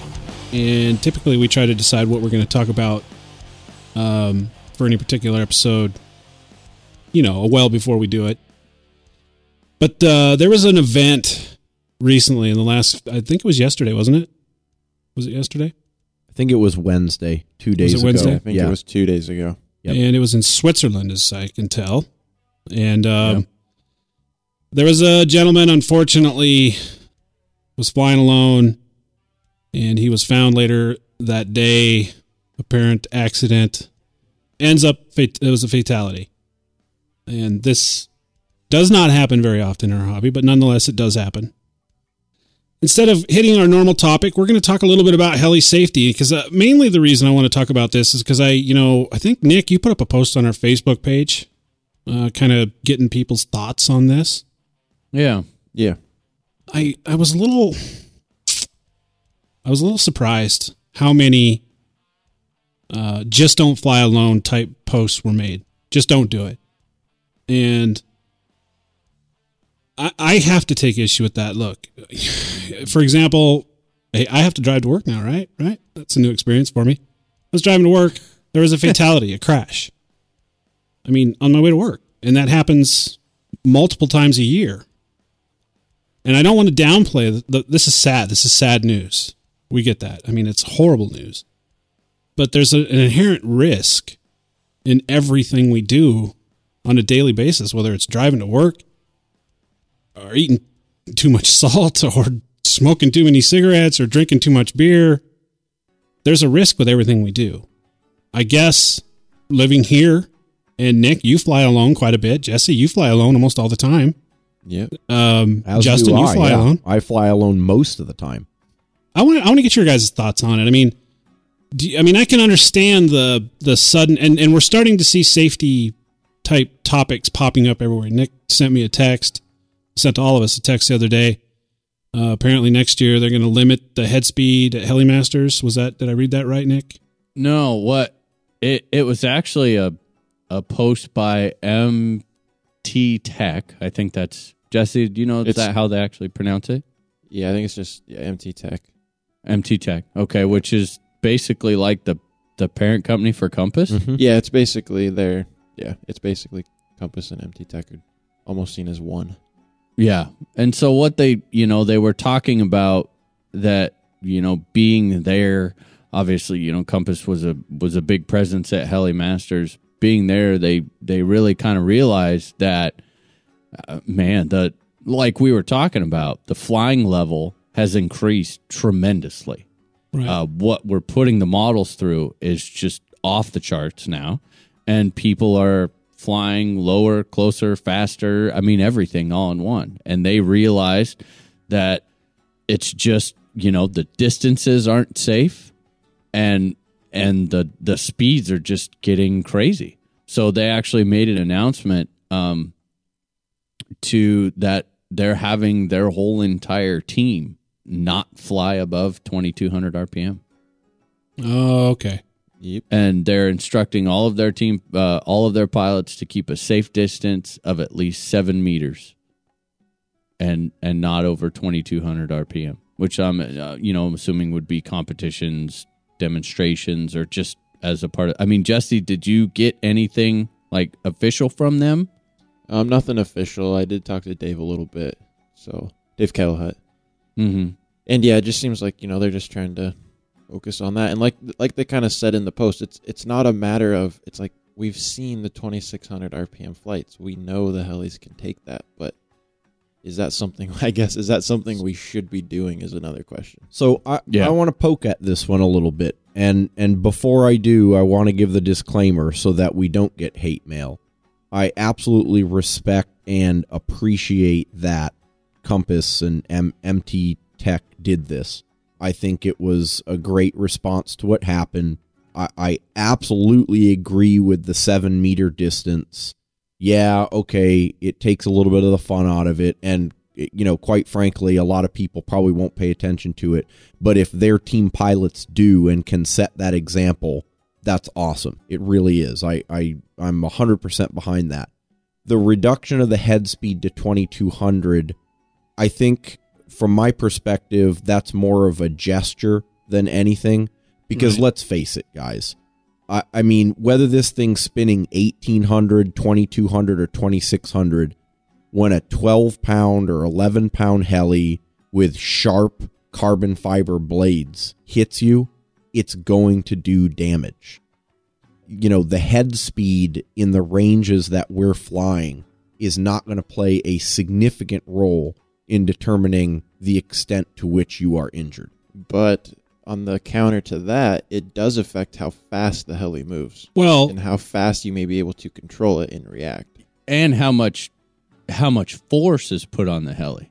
I think from what I took away from it is they're what they're saying is, you know, uh, there's no point in flying these models at a speed in which they're really just not rated for, and they're doing it more for like, uh, I mean, dude, no one is going to be like, oh, that Compass is a P O S because it popped a link at twenty-six hundred. And, and that would result, you know, whereas you would be far less likely of having a mechanical failure on any brand at twenty-two hundred than you would at twenty-six. Okay, and that that's a fair point. That's what I took out of it anyway. Yeah. But I not completely agree with it, you. It's like, if that thing hits you, it's not going to matter. It doesn't make a difference. Oh, yeah, no, no, no, no. But I, yeah. I and I agree with you, Justin. I do think it's kind of a it's kind of a reactionary, and that's okay. That's okay. Yeah, I don't disagree I, with it. I don't think it's a bad thing. I just yeah, that that was my perspective on it. I'm glad that someone stepped up and, and said something, and and that it wasn't necessarily just a hobbyist. It was a company, and a well-respected company in the hobby, that, you know, that yeah. said, you know what, this is not how it's going to happen anymore. We're going to take a stand. And I hope people get and, behind it. And a company that's known for having pilots to spin twenty-five, twenty-six hundred. Yeah, yeah, so, sure. Yeah, I, I think it's, I, I mean, it's, it, I think it's great. You know, I, I don't see any, any harm in it. It's not like they're, you know, setting laws. No. It's, it, you know, yeah, it was directed like at a, their team. You're off their the team, team if you fly at twenty-two fifty.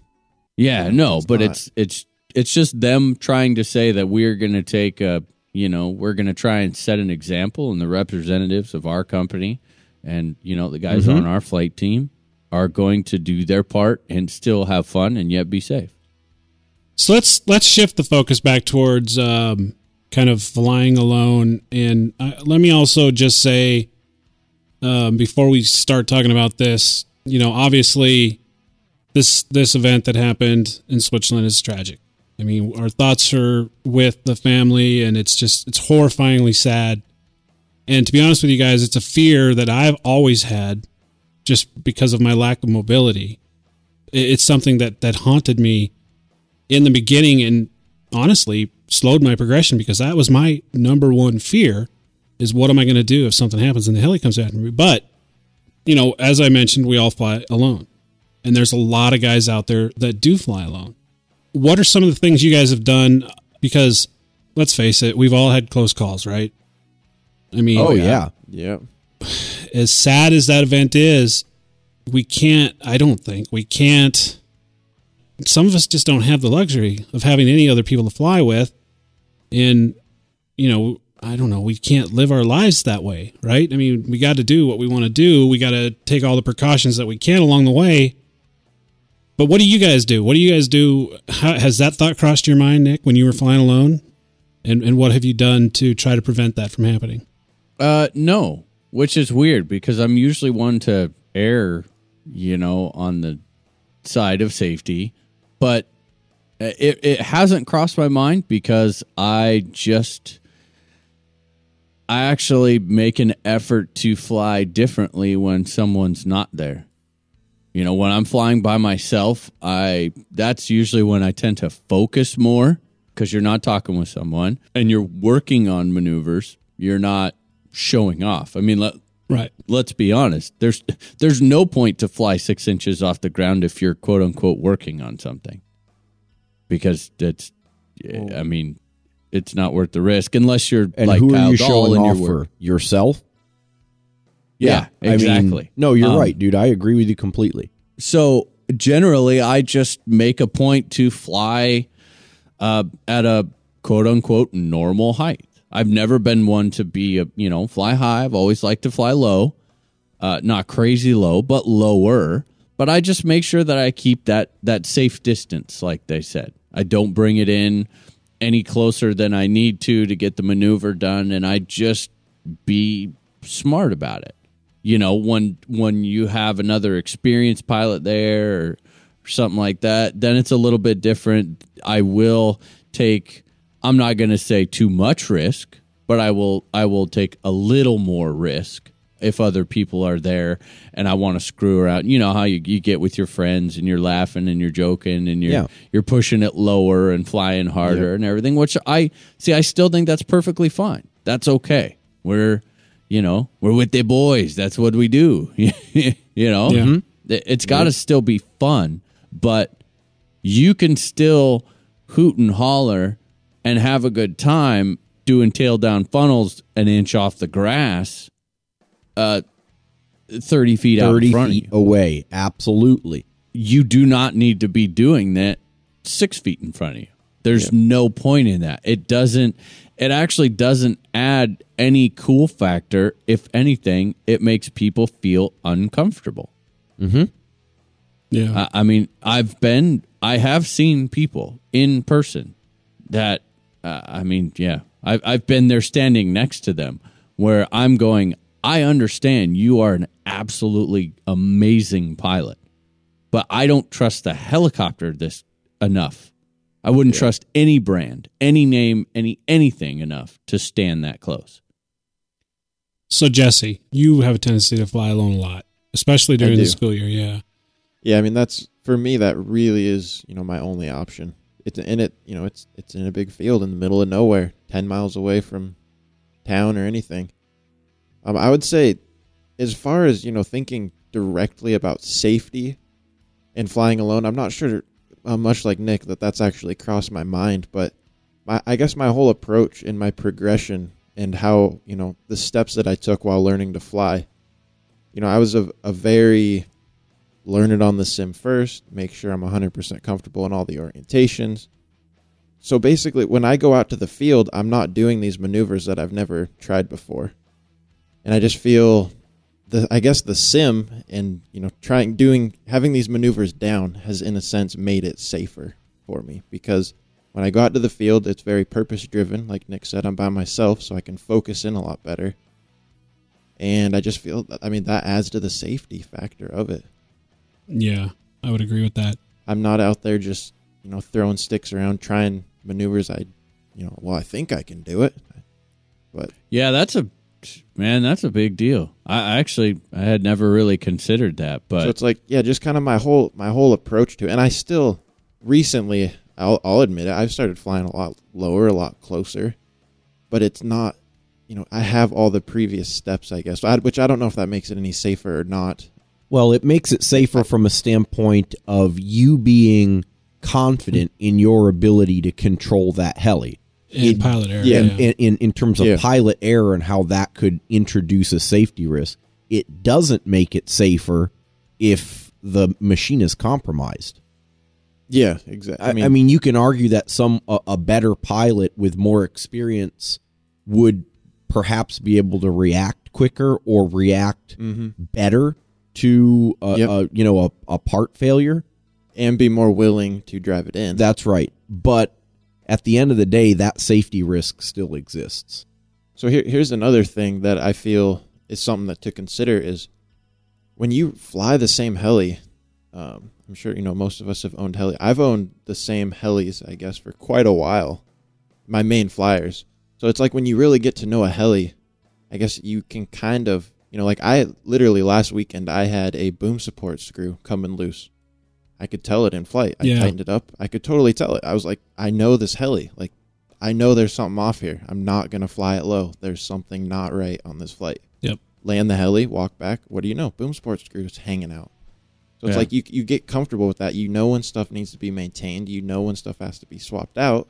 And you know what parts are going to wear out first. So right. I think that's also something that can play into it.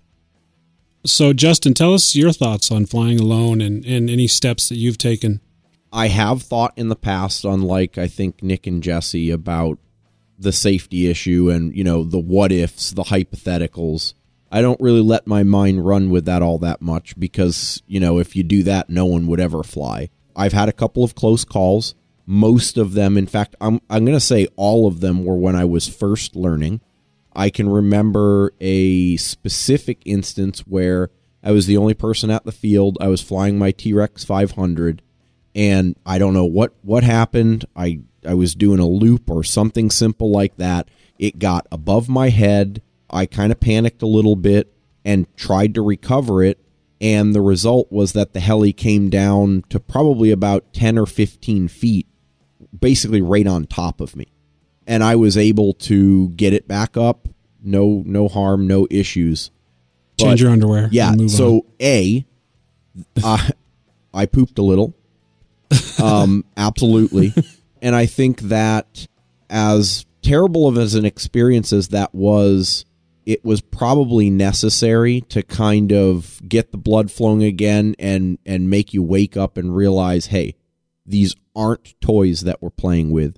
As a pilot, you have the responsibility to do your best to control them, whether you're around other people or you're you're alone.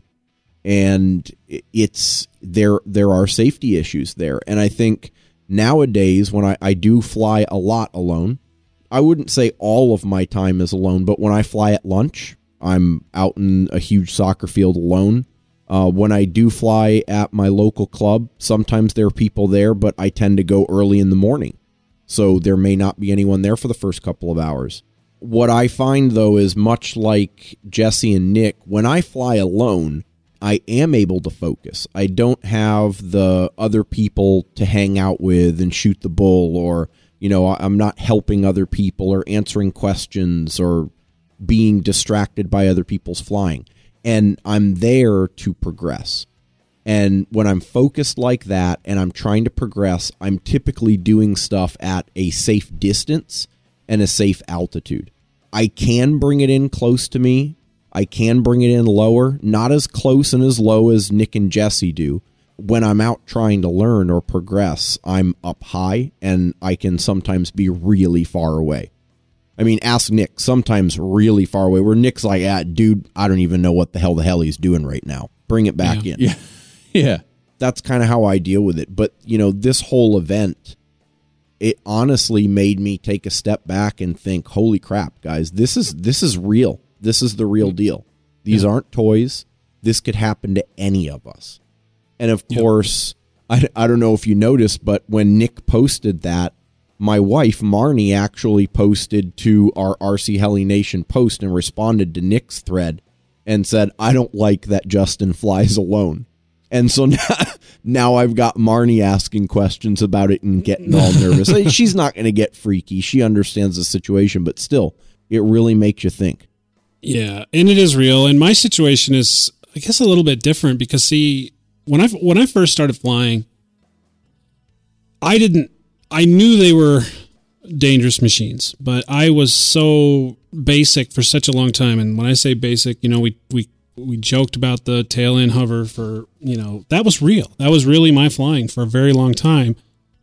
And it was always a good distance away from me. And, and, uh, of course, as you guys know, I fly sitting down, and I, I for the longest time, I I never really considered anything I did to have any safety issues because the heli was so far away. But one time when I was flying, this old guy at the field comes up to me and he goes, so Dan, what are you going to do when that helicopter comes at you?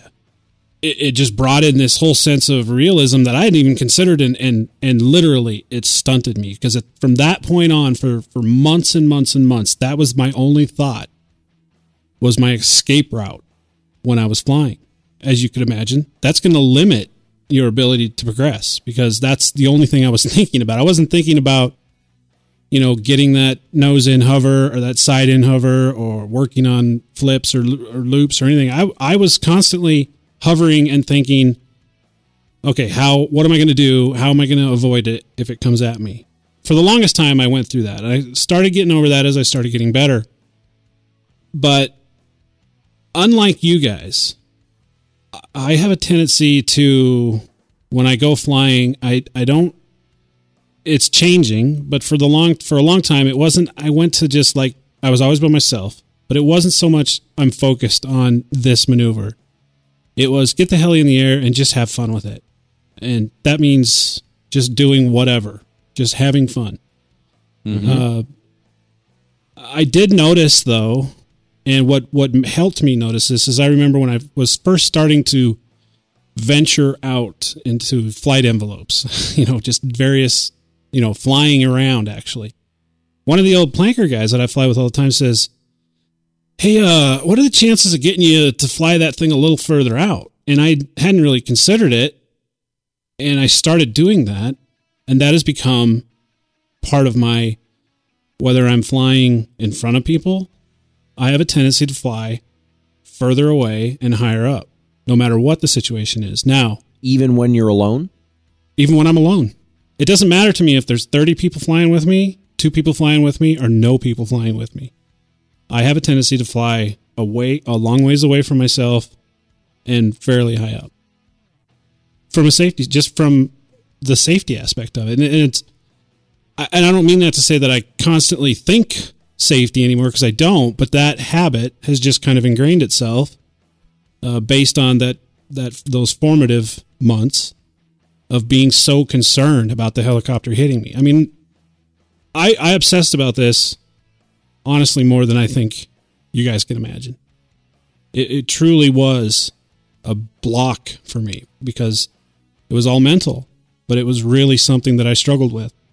It has said, it's made it now to where uh, generally, as far as, you know, setting up where the heli's going to, where I'm going to take off from, where I'm going to be flying, generally my personal guidelines are far beyond typically what other people I'm flying with are. And that's evidenced by watching Fred and these guys fly at my field. And I'm going to throw these guys under the bus. I, I don't say anything to them anymore, but, but these guys, Fred in particular, he's got this habit of taking three steps out, putting his five hundred down, taking three steps back, and lifting it into a head level hover. Oh, and there's yeah, one that's... there's there's one point that I want to make that I kind of feel like I struggled with Fred when I tried to tell him that, dude, this isn't, you got to do this differently. If someone says something to you when when they see you doing that, don't take that as they're telling me I can't fly a helicopter. It's got nothing to do with your ability to fly a helicopter. It's got everything to do with, if I don't care how good you are, if that helicopter is ten feet away from you and you're hovering at head height and you lose an elevator servo and it comes back at you, you're not getting out of the way. Yeah, it's a it's a please don't make me have to take you to the hospital. Yeah, don't don't make me watch this blade cut you the shit up. I don't want to yeah. have to deal with that. Yep. I mean, I'm not worried about anything else, but I just don't want to have to watch you get mangled. So don't take it personally, first of all. Don't don't take that personally, because yeah. it has nothing to do... No one's trying to tell you you can't fly. Because as Nick said, some of the best pilots in the world, we we get uncomfortable if we're standing next to them when they're flying, because mm-hmm. they're flying so damn close. And, and trust me, these guys have the skill. But if something goes wrong, you're in a world of hurt. And the there's margin one th- for error is just much, much lower when it's that close to you. It's That's just really too, what it comes it, it's down just to. too damn yeah. close. That's too close under any circumstance, no matter the size. Uh, one other thing that I do always, because I fly alone, is every time I go, I generally text my brother or my mom and let and just, hey, I'm going to the field. Somebody knows if I'm at the field all the time, and they check up on me. I'll get calls, and if they don't get an answer, I've they've come to the field because I've left my phone in the trailer. They've driven to the field to make sure I wasn't lying on the ground dead. You know, that's a really good point. Um, before I got into helis, Marnie and I were pretty big into mountaineering and climbing, and every weekend we'd go out climbing out in the middle of the Cascades, and we did the same thing. And I mean, it it's just, it's simple. It's easy to do. Send a text, make a phone call. Just check in, you know, that's yeah. what they do. Uh, uh, my mom will check in. She'll nothing to say. Just, hey, just checking, making sure you're still breathing. So, yep. I mean, it's a, it's a sad thing, and it sucks. It sucks. But you know, this, this gentleman wasn't the first, and I'm guaranteeing he won't be the last, unfortunately, but yeah, such a bummer. It is a bummer. It was it literally when, when Nick texted that to us, it literally, It, I literally fell sad. I mean, it was yeah. just a sad thing to have to hear. Absolutely. There's risk in everything we do. We just have to minimize those risks. Yeah, it kind of, you know, people, oh, toy helicopters. Well, Yeah, I'm the first to say that they are toy helicopters, and we are grown men playing with toy helicopters. They're, but they're dangerous toys. They are. They are. So, you know what? I think we should change the mood a little bit. We have an interview, and Nick kind of gave a teaser about this last week. Uh, yes. And again, you know, Justin was the only one that had the balls to show up for this interview with me. Oh, oh yeah, I made it. Dog. That is, I made it. The only one, he's the only one that didn't have anything yeah, flying. He doesn't so he fly. Had the time. Oh, come on. That's a low blow. He'll be hey, there. You know for what? The next I don't care too. What the excuse is. I'll take it because I got to talk to him and you didn't. I know. I I I am excited to hear this. Yeah, that's yeah. right. Nick's not even heard it yet. No, no. All the legwork, yep. and I didn't get to be there. Aw. Thank you for doing the legwork, by the way. Yeah, thanks. You suck, You're welcome. You sucker. I enjoyed it. Yeah. So anyway, guys, without further ado. Uh, we had the opportunity, Justin and I did, to sit down with uh, Jamie Robertson. Uh, of course, he's the winner of the X F C, and uh, we just had a little chat uh, with Jamie about what he's been up to, what his plans are, and uh, a little bit about uh, this year and, and you know his thoughts on competition and all that good stuff. So we'll go ahead and play that, and we will be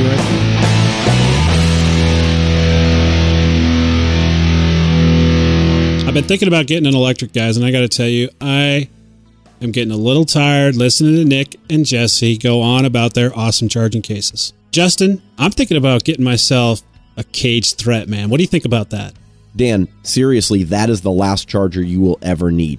I mean, we're talking two thousand watts of power out of a Meanwell power supply that goes into the iCharger forty ten Duo. And the screen is even detachable. So I suggest that you head over to progressive R C dot com and get one today, dude. How's it going, man? Pretty good. I heard I heard a rumor, dude. I heard a rumor that someday you're going to make a pretty good pilot if you stick to it. I'll try. Someone told me you have mad skills. Yeah, you think, do, the best, do the best I can. Do the best you can. So you're fresh off of a win here recently. Yep. The X F C. Yeah, it was really tight. Me and Kyle were battling it out the whole time. So, so let me ask you a question before we get going. Are you happy Nick Maxwell dropped out? No. No? Are you, you're not? You wanted the competition? Is that what you're telling me?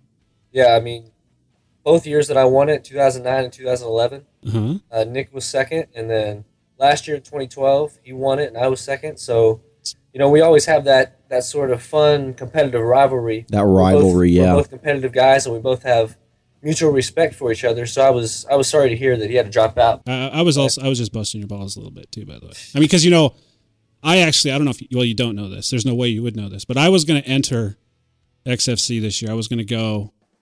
But then I, I had to think about it, and too many people would would have to die for me to do well at X F C.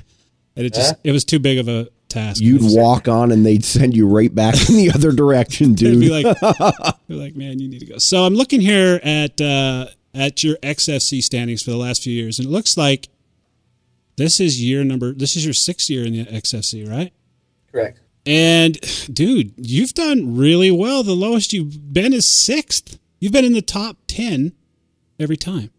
Yeah, my, my first year was a learning year, and then uh, after that, I've, I've uh, each year you learn a little bit more, a little bit more, try to improve, and, uh, you know, that's what I enjoy about it, the challenge, coming back every year, yeah, and just trying to get better. Just for our listeners' sake, I, I'm sure a lot of you guys know this. Let me let me just read these for you. oh eight, we got sixth place. oh nine, first. Congratulations. Uh, ten, fourth. eleven, first. twelve, second. And, of course, this year, first. Wow. Actually, in two thousand ten, I got third. You need to get a hold of those guys, dude. It's It's got the wrong it's got the yeah. wrong placing for you. Oh, man, you know, that's a shame. You see what, what I find interesting about this is, I mean, so you got first in oh nine, first in eleven, first in thirteen, and in between you got second and and third, you said, Jamie. That yep. tells me it's got to be a tight competition. It's got to be. You know, for the past few years, it's been me, Kyle Dahl, and Nick Maxwell, mm-hmm. obviously kind of trading trading places. So I think it, what it comes down to is just who, what, whose music the judges like better. Because it's like I was talking to Dave Dahl, which for people that don't know, that's Kyle Dahl's dad. Um, he was telling me this year at X F C, I could fly Kyle's routine and Kyle could fly my routine, no problem. But it just comes down to subjective as far as what the judges like in your music. Do you have any uh, insight into that? I mean, you, you. I mean, I'm guessing. Do they do, do they let you guys know who the judges are going to be before the competition? In other words, could you? Yeah. Does that help? They post it on the website. Does that uh, help? I wouldn't. I don't think it really helps much because I, I think they're all just, they're all about the same. I mean. Yeah. It's like just kind of that fast, yeah. exciting music. Yeah. I, I mean, obviously, all you guys that compete at that level, I'm sure you're all really good friends and you guys hang out. Yeah, outside, so it must be a lot of fun.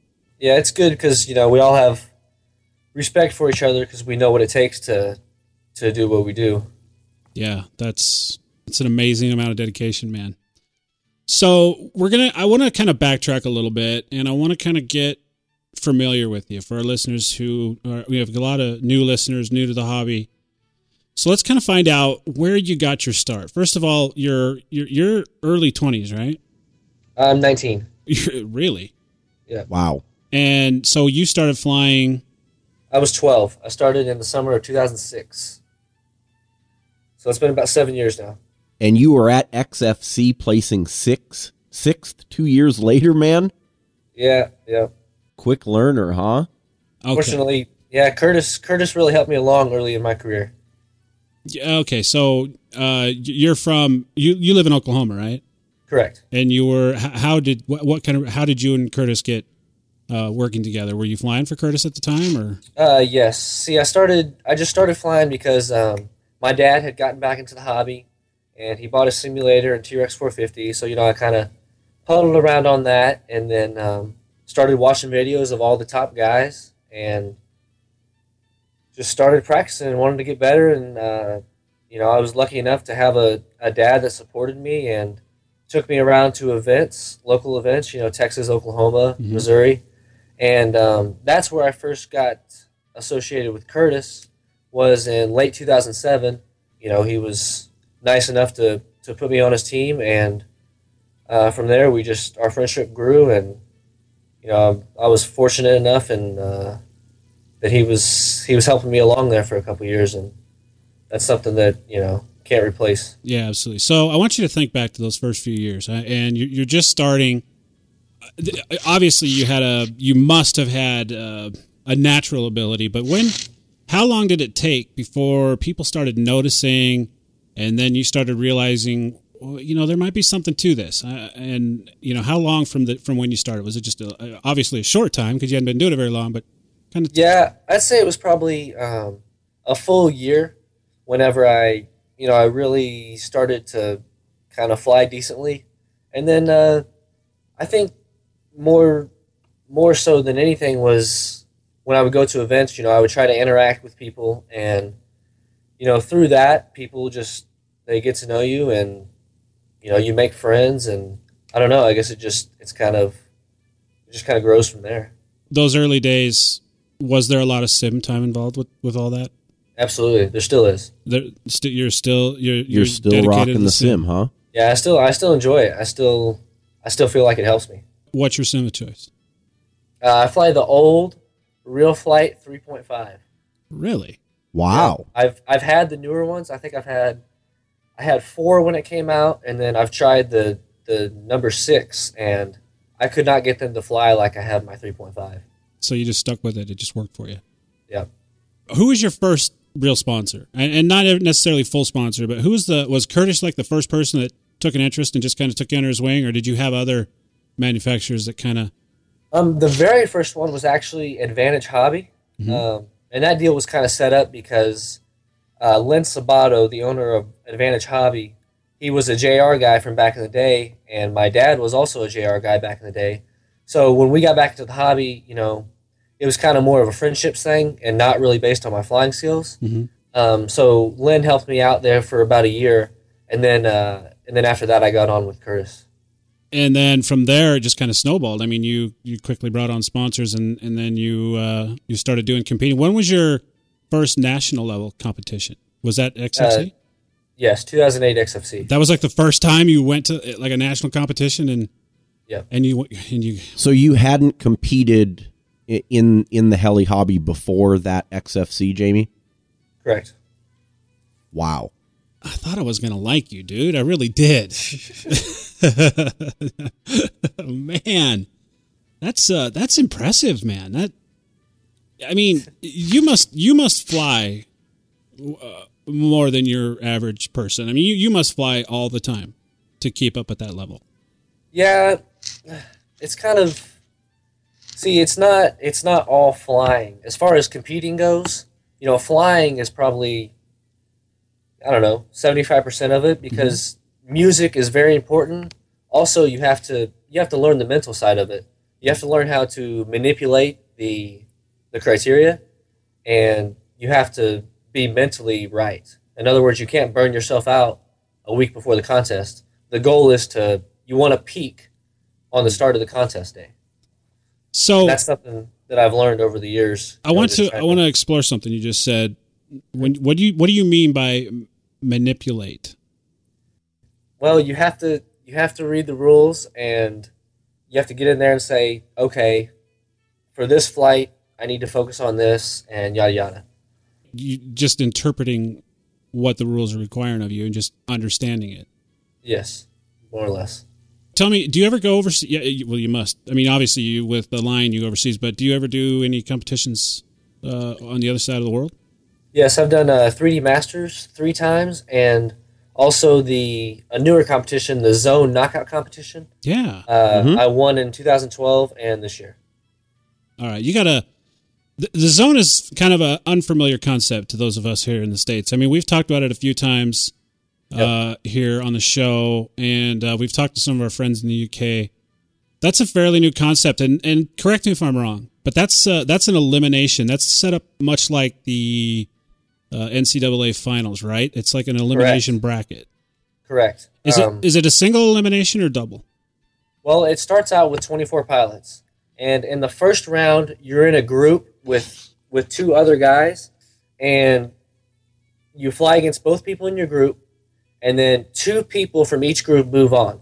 So in the next round, it goes to straight knockout, single elimination, and there's sixteen pilots, and then it goes down to eight, down to four, down to the final two. Your thoughts on that? Is that... I think it's, as far as getting accurate judging, I think it's the best there is, because you're not flying against twenty other people. The judges only have to keep track of the guy that flew before you. That's that's a great yep. point. That's a great point. Do you do you see that format catching on? I mean, do you think other people are going to start going to that, or is it? It's hard to say. I don't know, because it takes a lot for somebody to to want to put on a contest, and it's it's hard to say. I would love to see it here in the States, but again, I don't know. Yeah. How do you qualify for Zone, Jamie? Is that something that you get invited to, or you have to, you know, go through other competitions to get to that point? Um. Well, you have to, when they do their entry forms, you have to, you know, send in your information or whatever, and I guess they just, they have the judges decide who's worthy or whatever. So give us an idea uh, when it comes to the guys over in the U K, you fly with those guys quite often. Who's your favorite U K pilot? Do you have a favorite? Specifically U K or all of Europe? Just, yeah, well, yeah, let's include all of Europe. I suppose that'd be fair.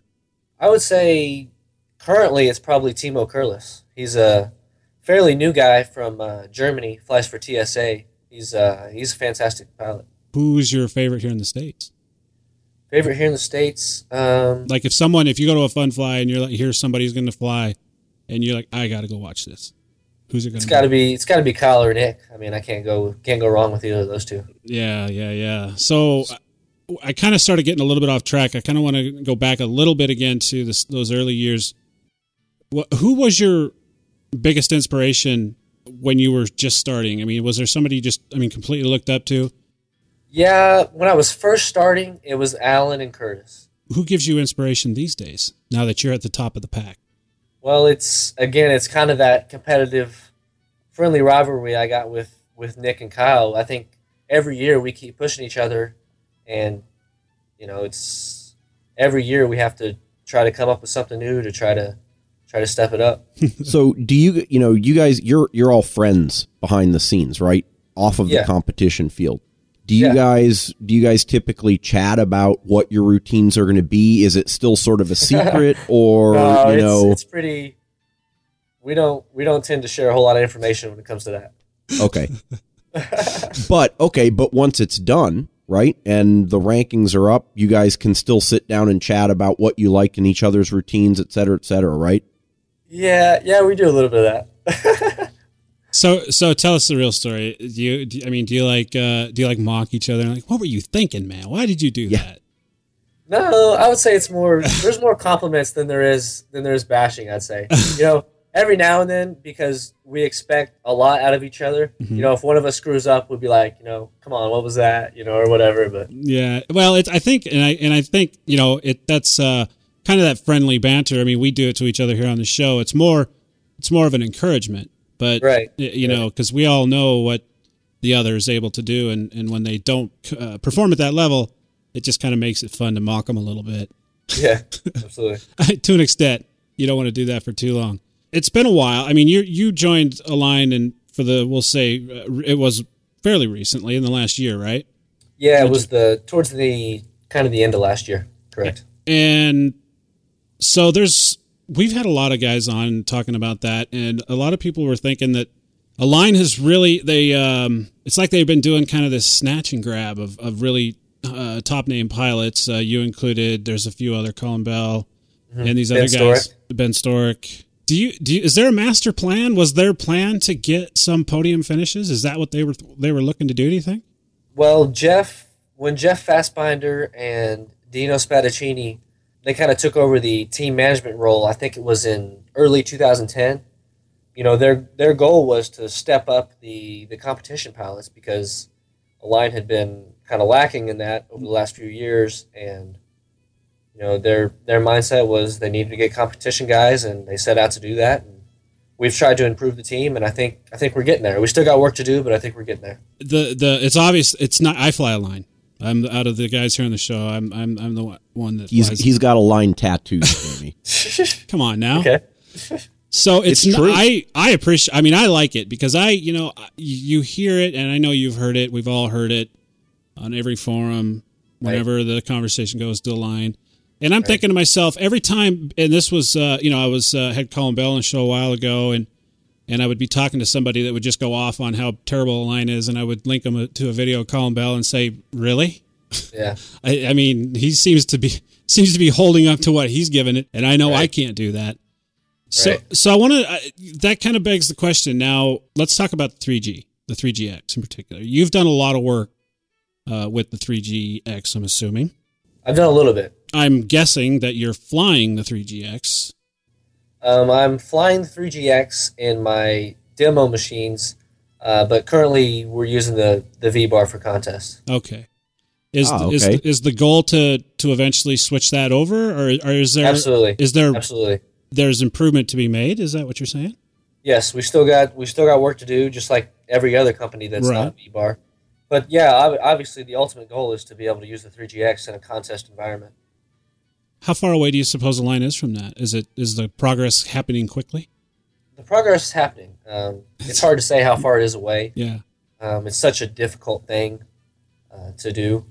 I think you know, obviously V-bar, they've got it figured out, and everybody else is playing catch up because they've been doing it for so long. Right, right. And you know, Mikado, they have genius engineers over there. You know that I've had the pleasure to work with. Right, and right.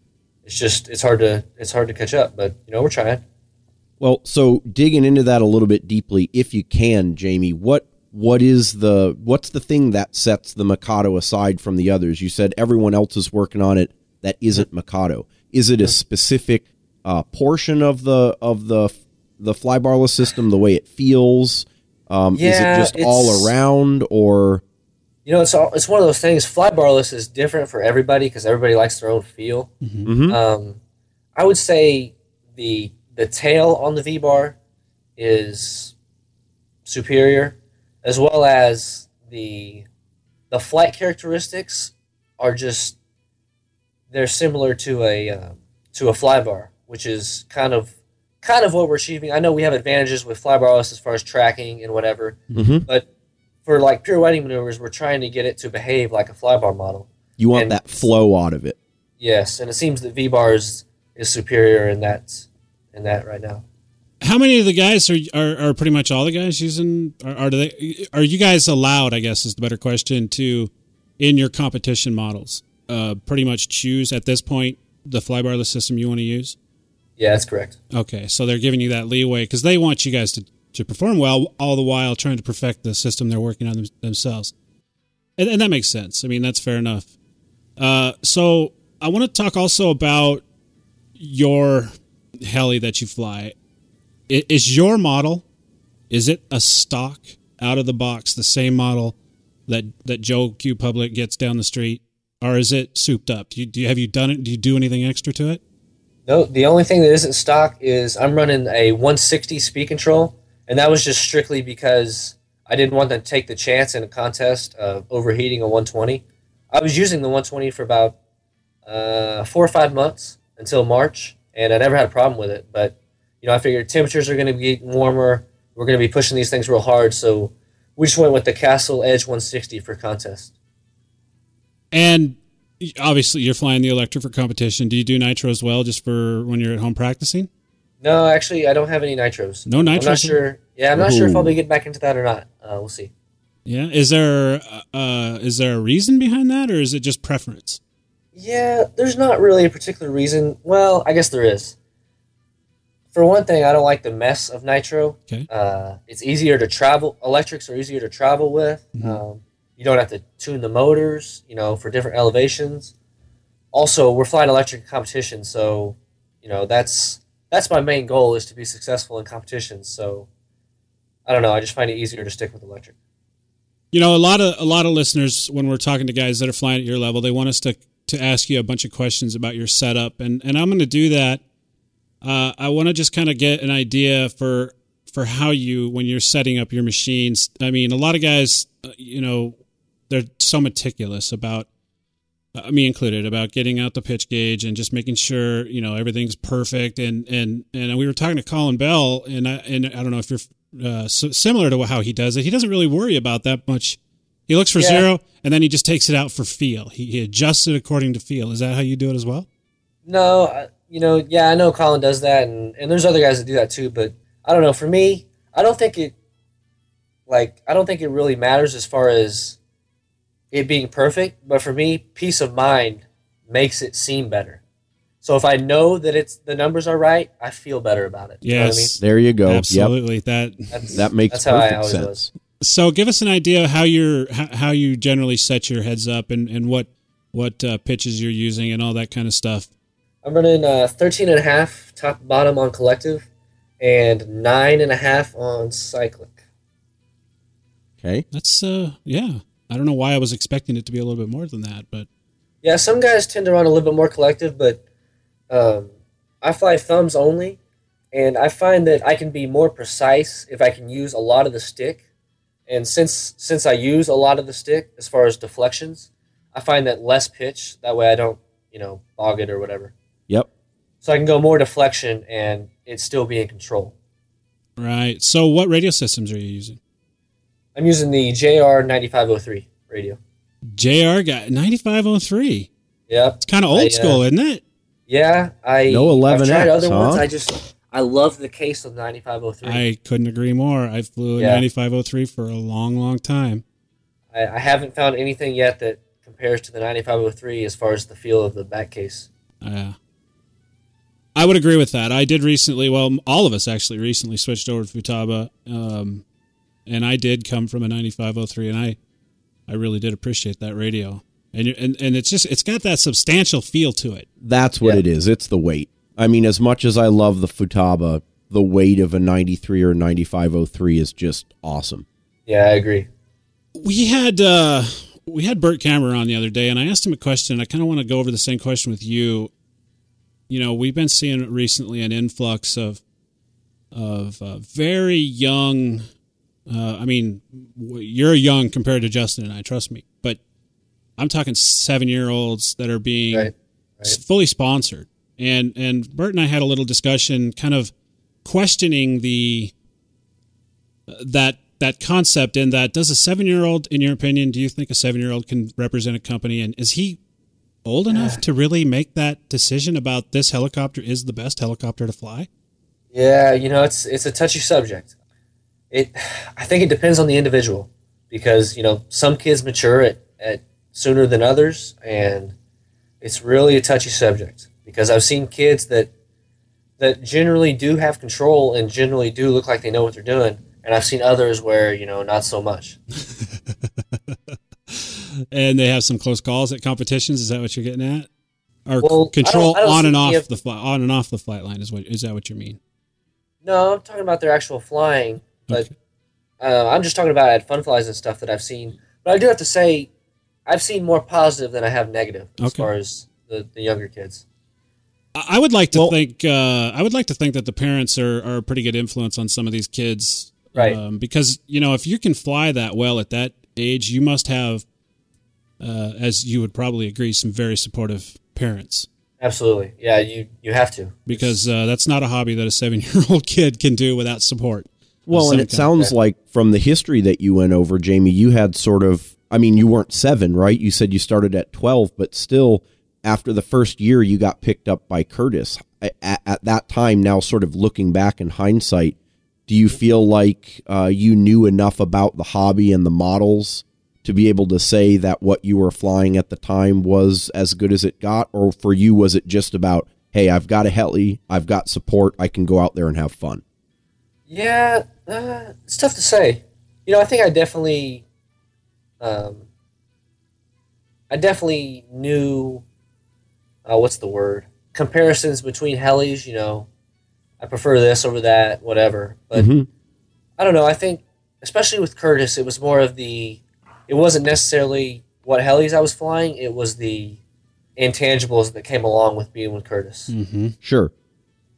And, you know, I knew that that was going to help me down the road, and it has. Absolutely. Was, you know, we've had Curtis on the show, and that in itself, I believe, because, you know, at a young age, a very young, impress- impressionable age for you, you had the opportunity to learn from probably the best represent representative this hobby's ever seen. Absolutely. Exactly. And I couldn't agree more. Yeah. And, he, and no matter the situation, he conducts himself in such a way that Absolutely. Is, and it's that in itself, whether or not you were flying the best helicopter made, that in itself, I believe, was Made, gave it helped you. I mean, without even really knowing you, it's giving it's it had to have given you a tremendous advantage. Oh, there's no question. I mean, I think the for Curtis more so than the flying, I looked up to the way he handled himself. Yes, uh, just you know, kids would come up to him, and you know he would he would take time out of his day for anyone to help him, and he was always a good influence on people. And I think that's what I took most away from Curtis, and that's what I try to. to model myself after the most. Yeah, he's always been a solid role model for the for the hobby, regardless Absolutely. Of the. T- I mean, over the years, it, it doesn't change. I feel like even the new people nowadays know Curtis Youngblood's name and what he's uh, known for. Yeah, he'll always be the greatest of all time. Absolutely, I, I couldn't agree more. And absolutely, and you know, coming from our perspective, Jamie, and and um, you know, we here at R C Heli Nation, this hobby means so much to us as it does to you, and. and I just want to tell you that the th- the fact that you represent the hobby as well as you do, and in the manner in which you do, and I told you before we started recording that I was kind of looking for stuff uh, on you, on uh, Google and, and all over, and I, I, there's really nothing out there, and that's a good thing because there's there's there's a lot of pilots, right. High profile pilots that take any opportunity, whether it's good or bad, to get their name. To get right. some airtime. Printed somewhere. Yep. Yeah. And it's a shame. And it, you know, they're out there and they know who they are. We don't even have to say their names. Right. But right. that's refreshing. And and uh, man, well, I I appreciate that because that that'll mean more to me than anyone can ever say about my flying. That that's a that's a huge compliment. I to to be remembered for the person you are, as right. opposed to what the flying you that you did. Yep. This also might be a bit of a touchy subject, uh, but it's more so I'm going to ask you to give some of our listeners advice in that we see it, we see it all the time. Young kids and old kids alike are kind of just jumping on any bandwagon they can or the first opportunity that they can to become a representative mm-hmm. or somehow get involved with any type of company for the sake of being involved more so than anything, I guess. There are a lot of kids looking for that. And there are, I mean, with YouTube and uh, social media, we see fantastic flyers all the time. Right. What advice would you give uh, new kids, younger kids, and older kids that are kind of, you know, realize that they've got some skill? Mm-hmm. What advice would you give them when it comes to trying well, to would, get that deal? I would say it goes back to what we were just talking about. It's not all about the flying. Contrary to popular belief, what some people think, um, you have to be, you have to carry yourself in a professional manner, and you have to be willing to help people, and you can't be selfish. And I know that most of the guys in this hobby that are in a position to sponsor people, they're looking for that more so than they are a good guy on the sticks. Because like you said, nowadays especially, there's so many people that are good pilots. You know, you separate yourself by what you do off the fly line. That's right. What I think.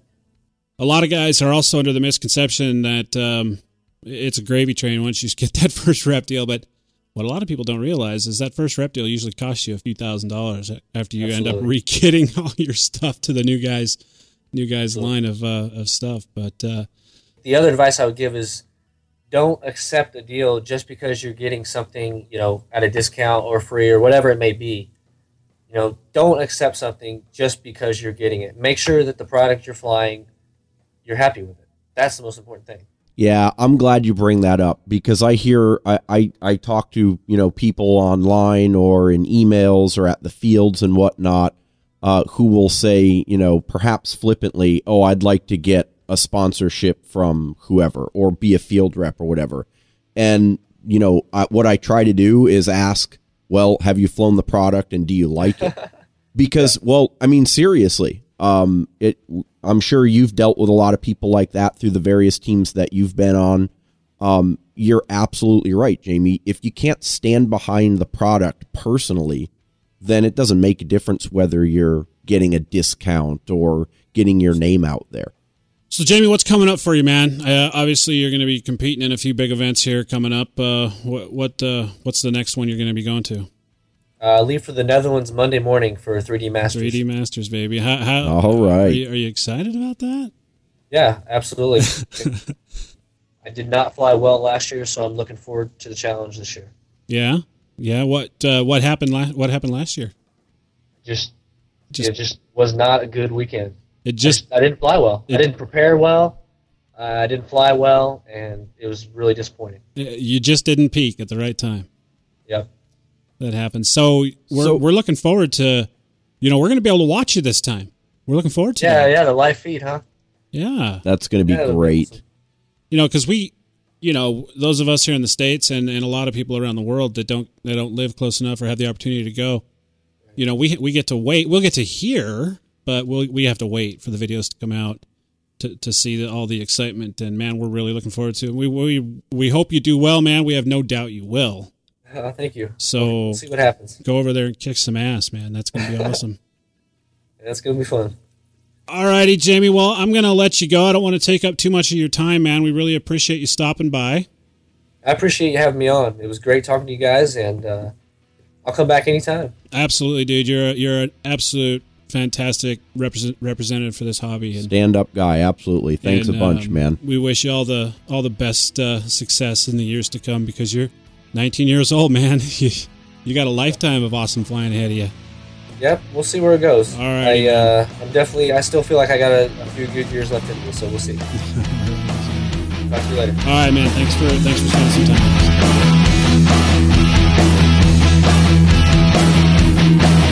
So that was Jamie Robertson, guys, and Justin and Jesse. You guys missed it, so you suck. No, dude. Justin didn't miss it. Nick and or Jesse. Jesse, yeah, Jesse and Nick, yeah, Jesse and yeah. Nick. He, Justin might as well not been there. He didn't really ask many questions.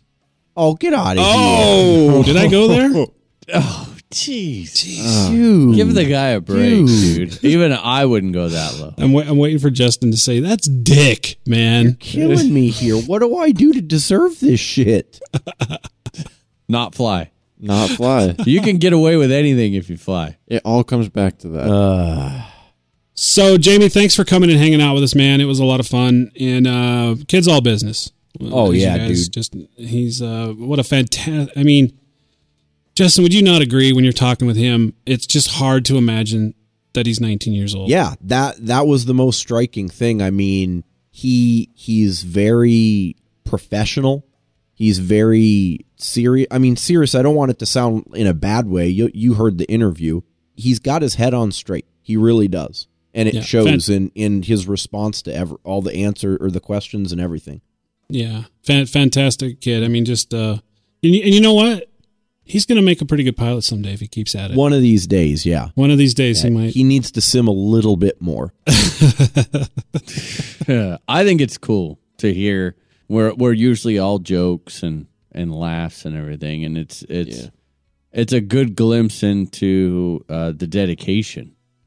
You know that it, yeah, yeah. And this the kid's whole other got aspect of the hobby. Yeah, that, you know, yeah. a lot of us don't really get exposure to. Yeah, yeah. So and uh, yeah, he, he is an absolute amazing represent representative and pilot. We wish him the best of luck as he continues in his very long career because he's just a youngin.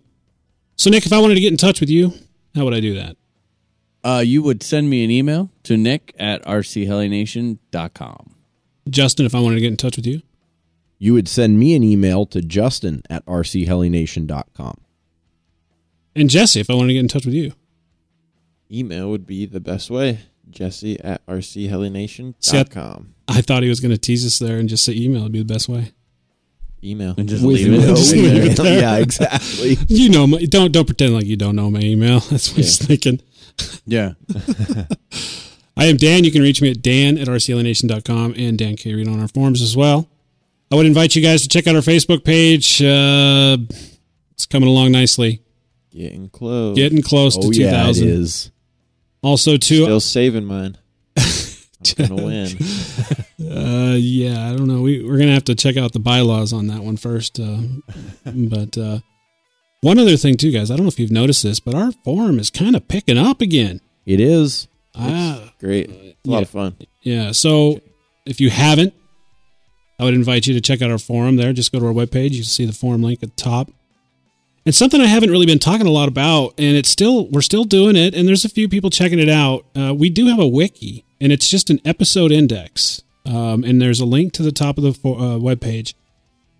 And all it's intended for, guys, is it's just a really quick reference to, to kind of scroll through all the episodes. Some guys are going through and putting timelines of what's being said and when. It's like a timestamp for various things. Uh, feel free to check it out. If you're looking for a particular episode, uh, feel free to to add stuff to it as well. Uh, simply just to kind of help people find things in the uh, episodes. We sure hope you've enjoyed. Li- Throwing me off my aim, yo. We sure hope Penis. you enjoyed listening to this episode as much as we've enjoyed making it. Have a good week, guys. We'll see you next week. I'm a professional, man. Wow, dude, he made it through that. He nailed it. This has been a production of R C Heli Nation, L L C, and is brought to you in part by HeliPros, K D E Direct, Progressive R C, and Gen's Ace Batteries. We thank you for listening, and if you have any questions, comments, or suggestions, please feel free to send us an email.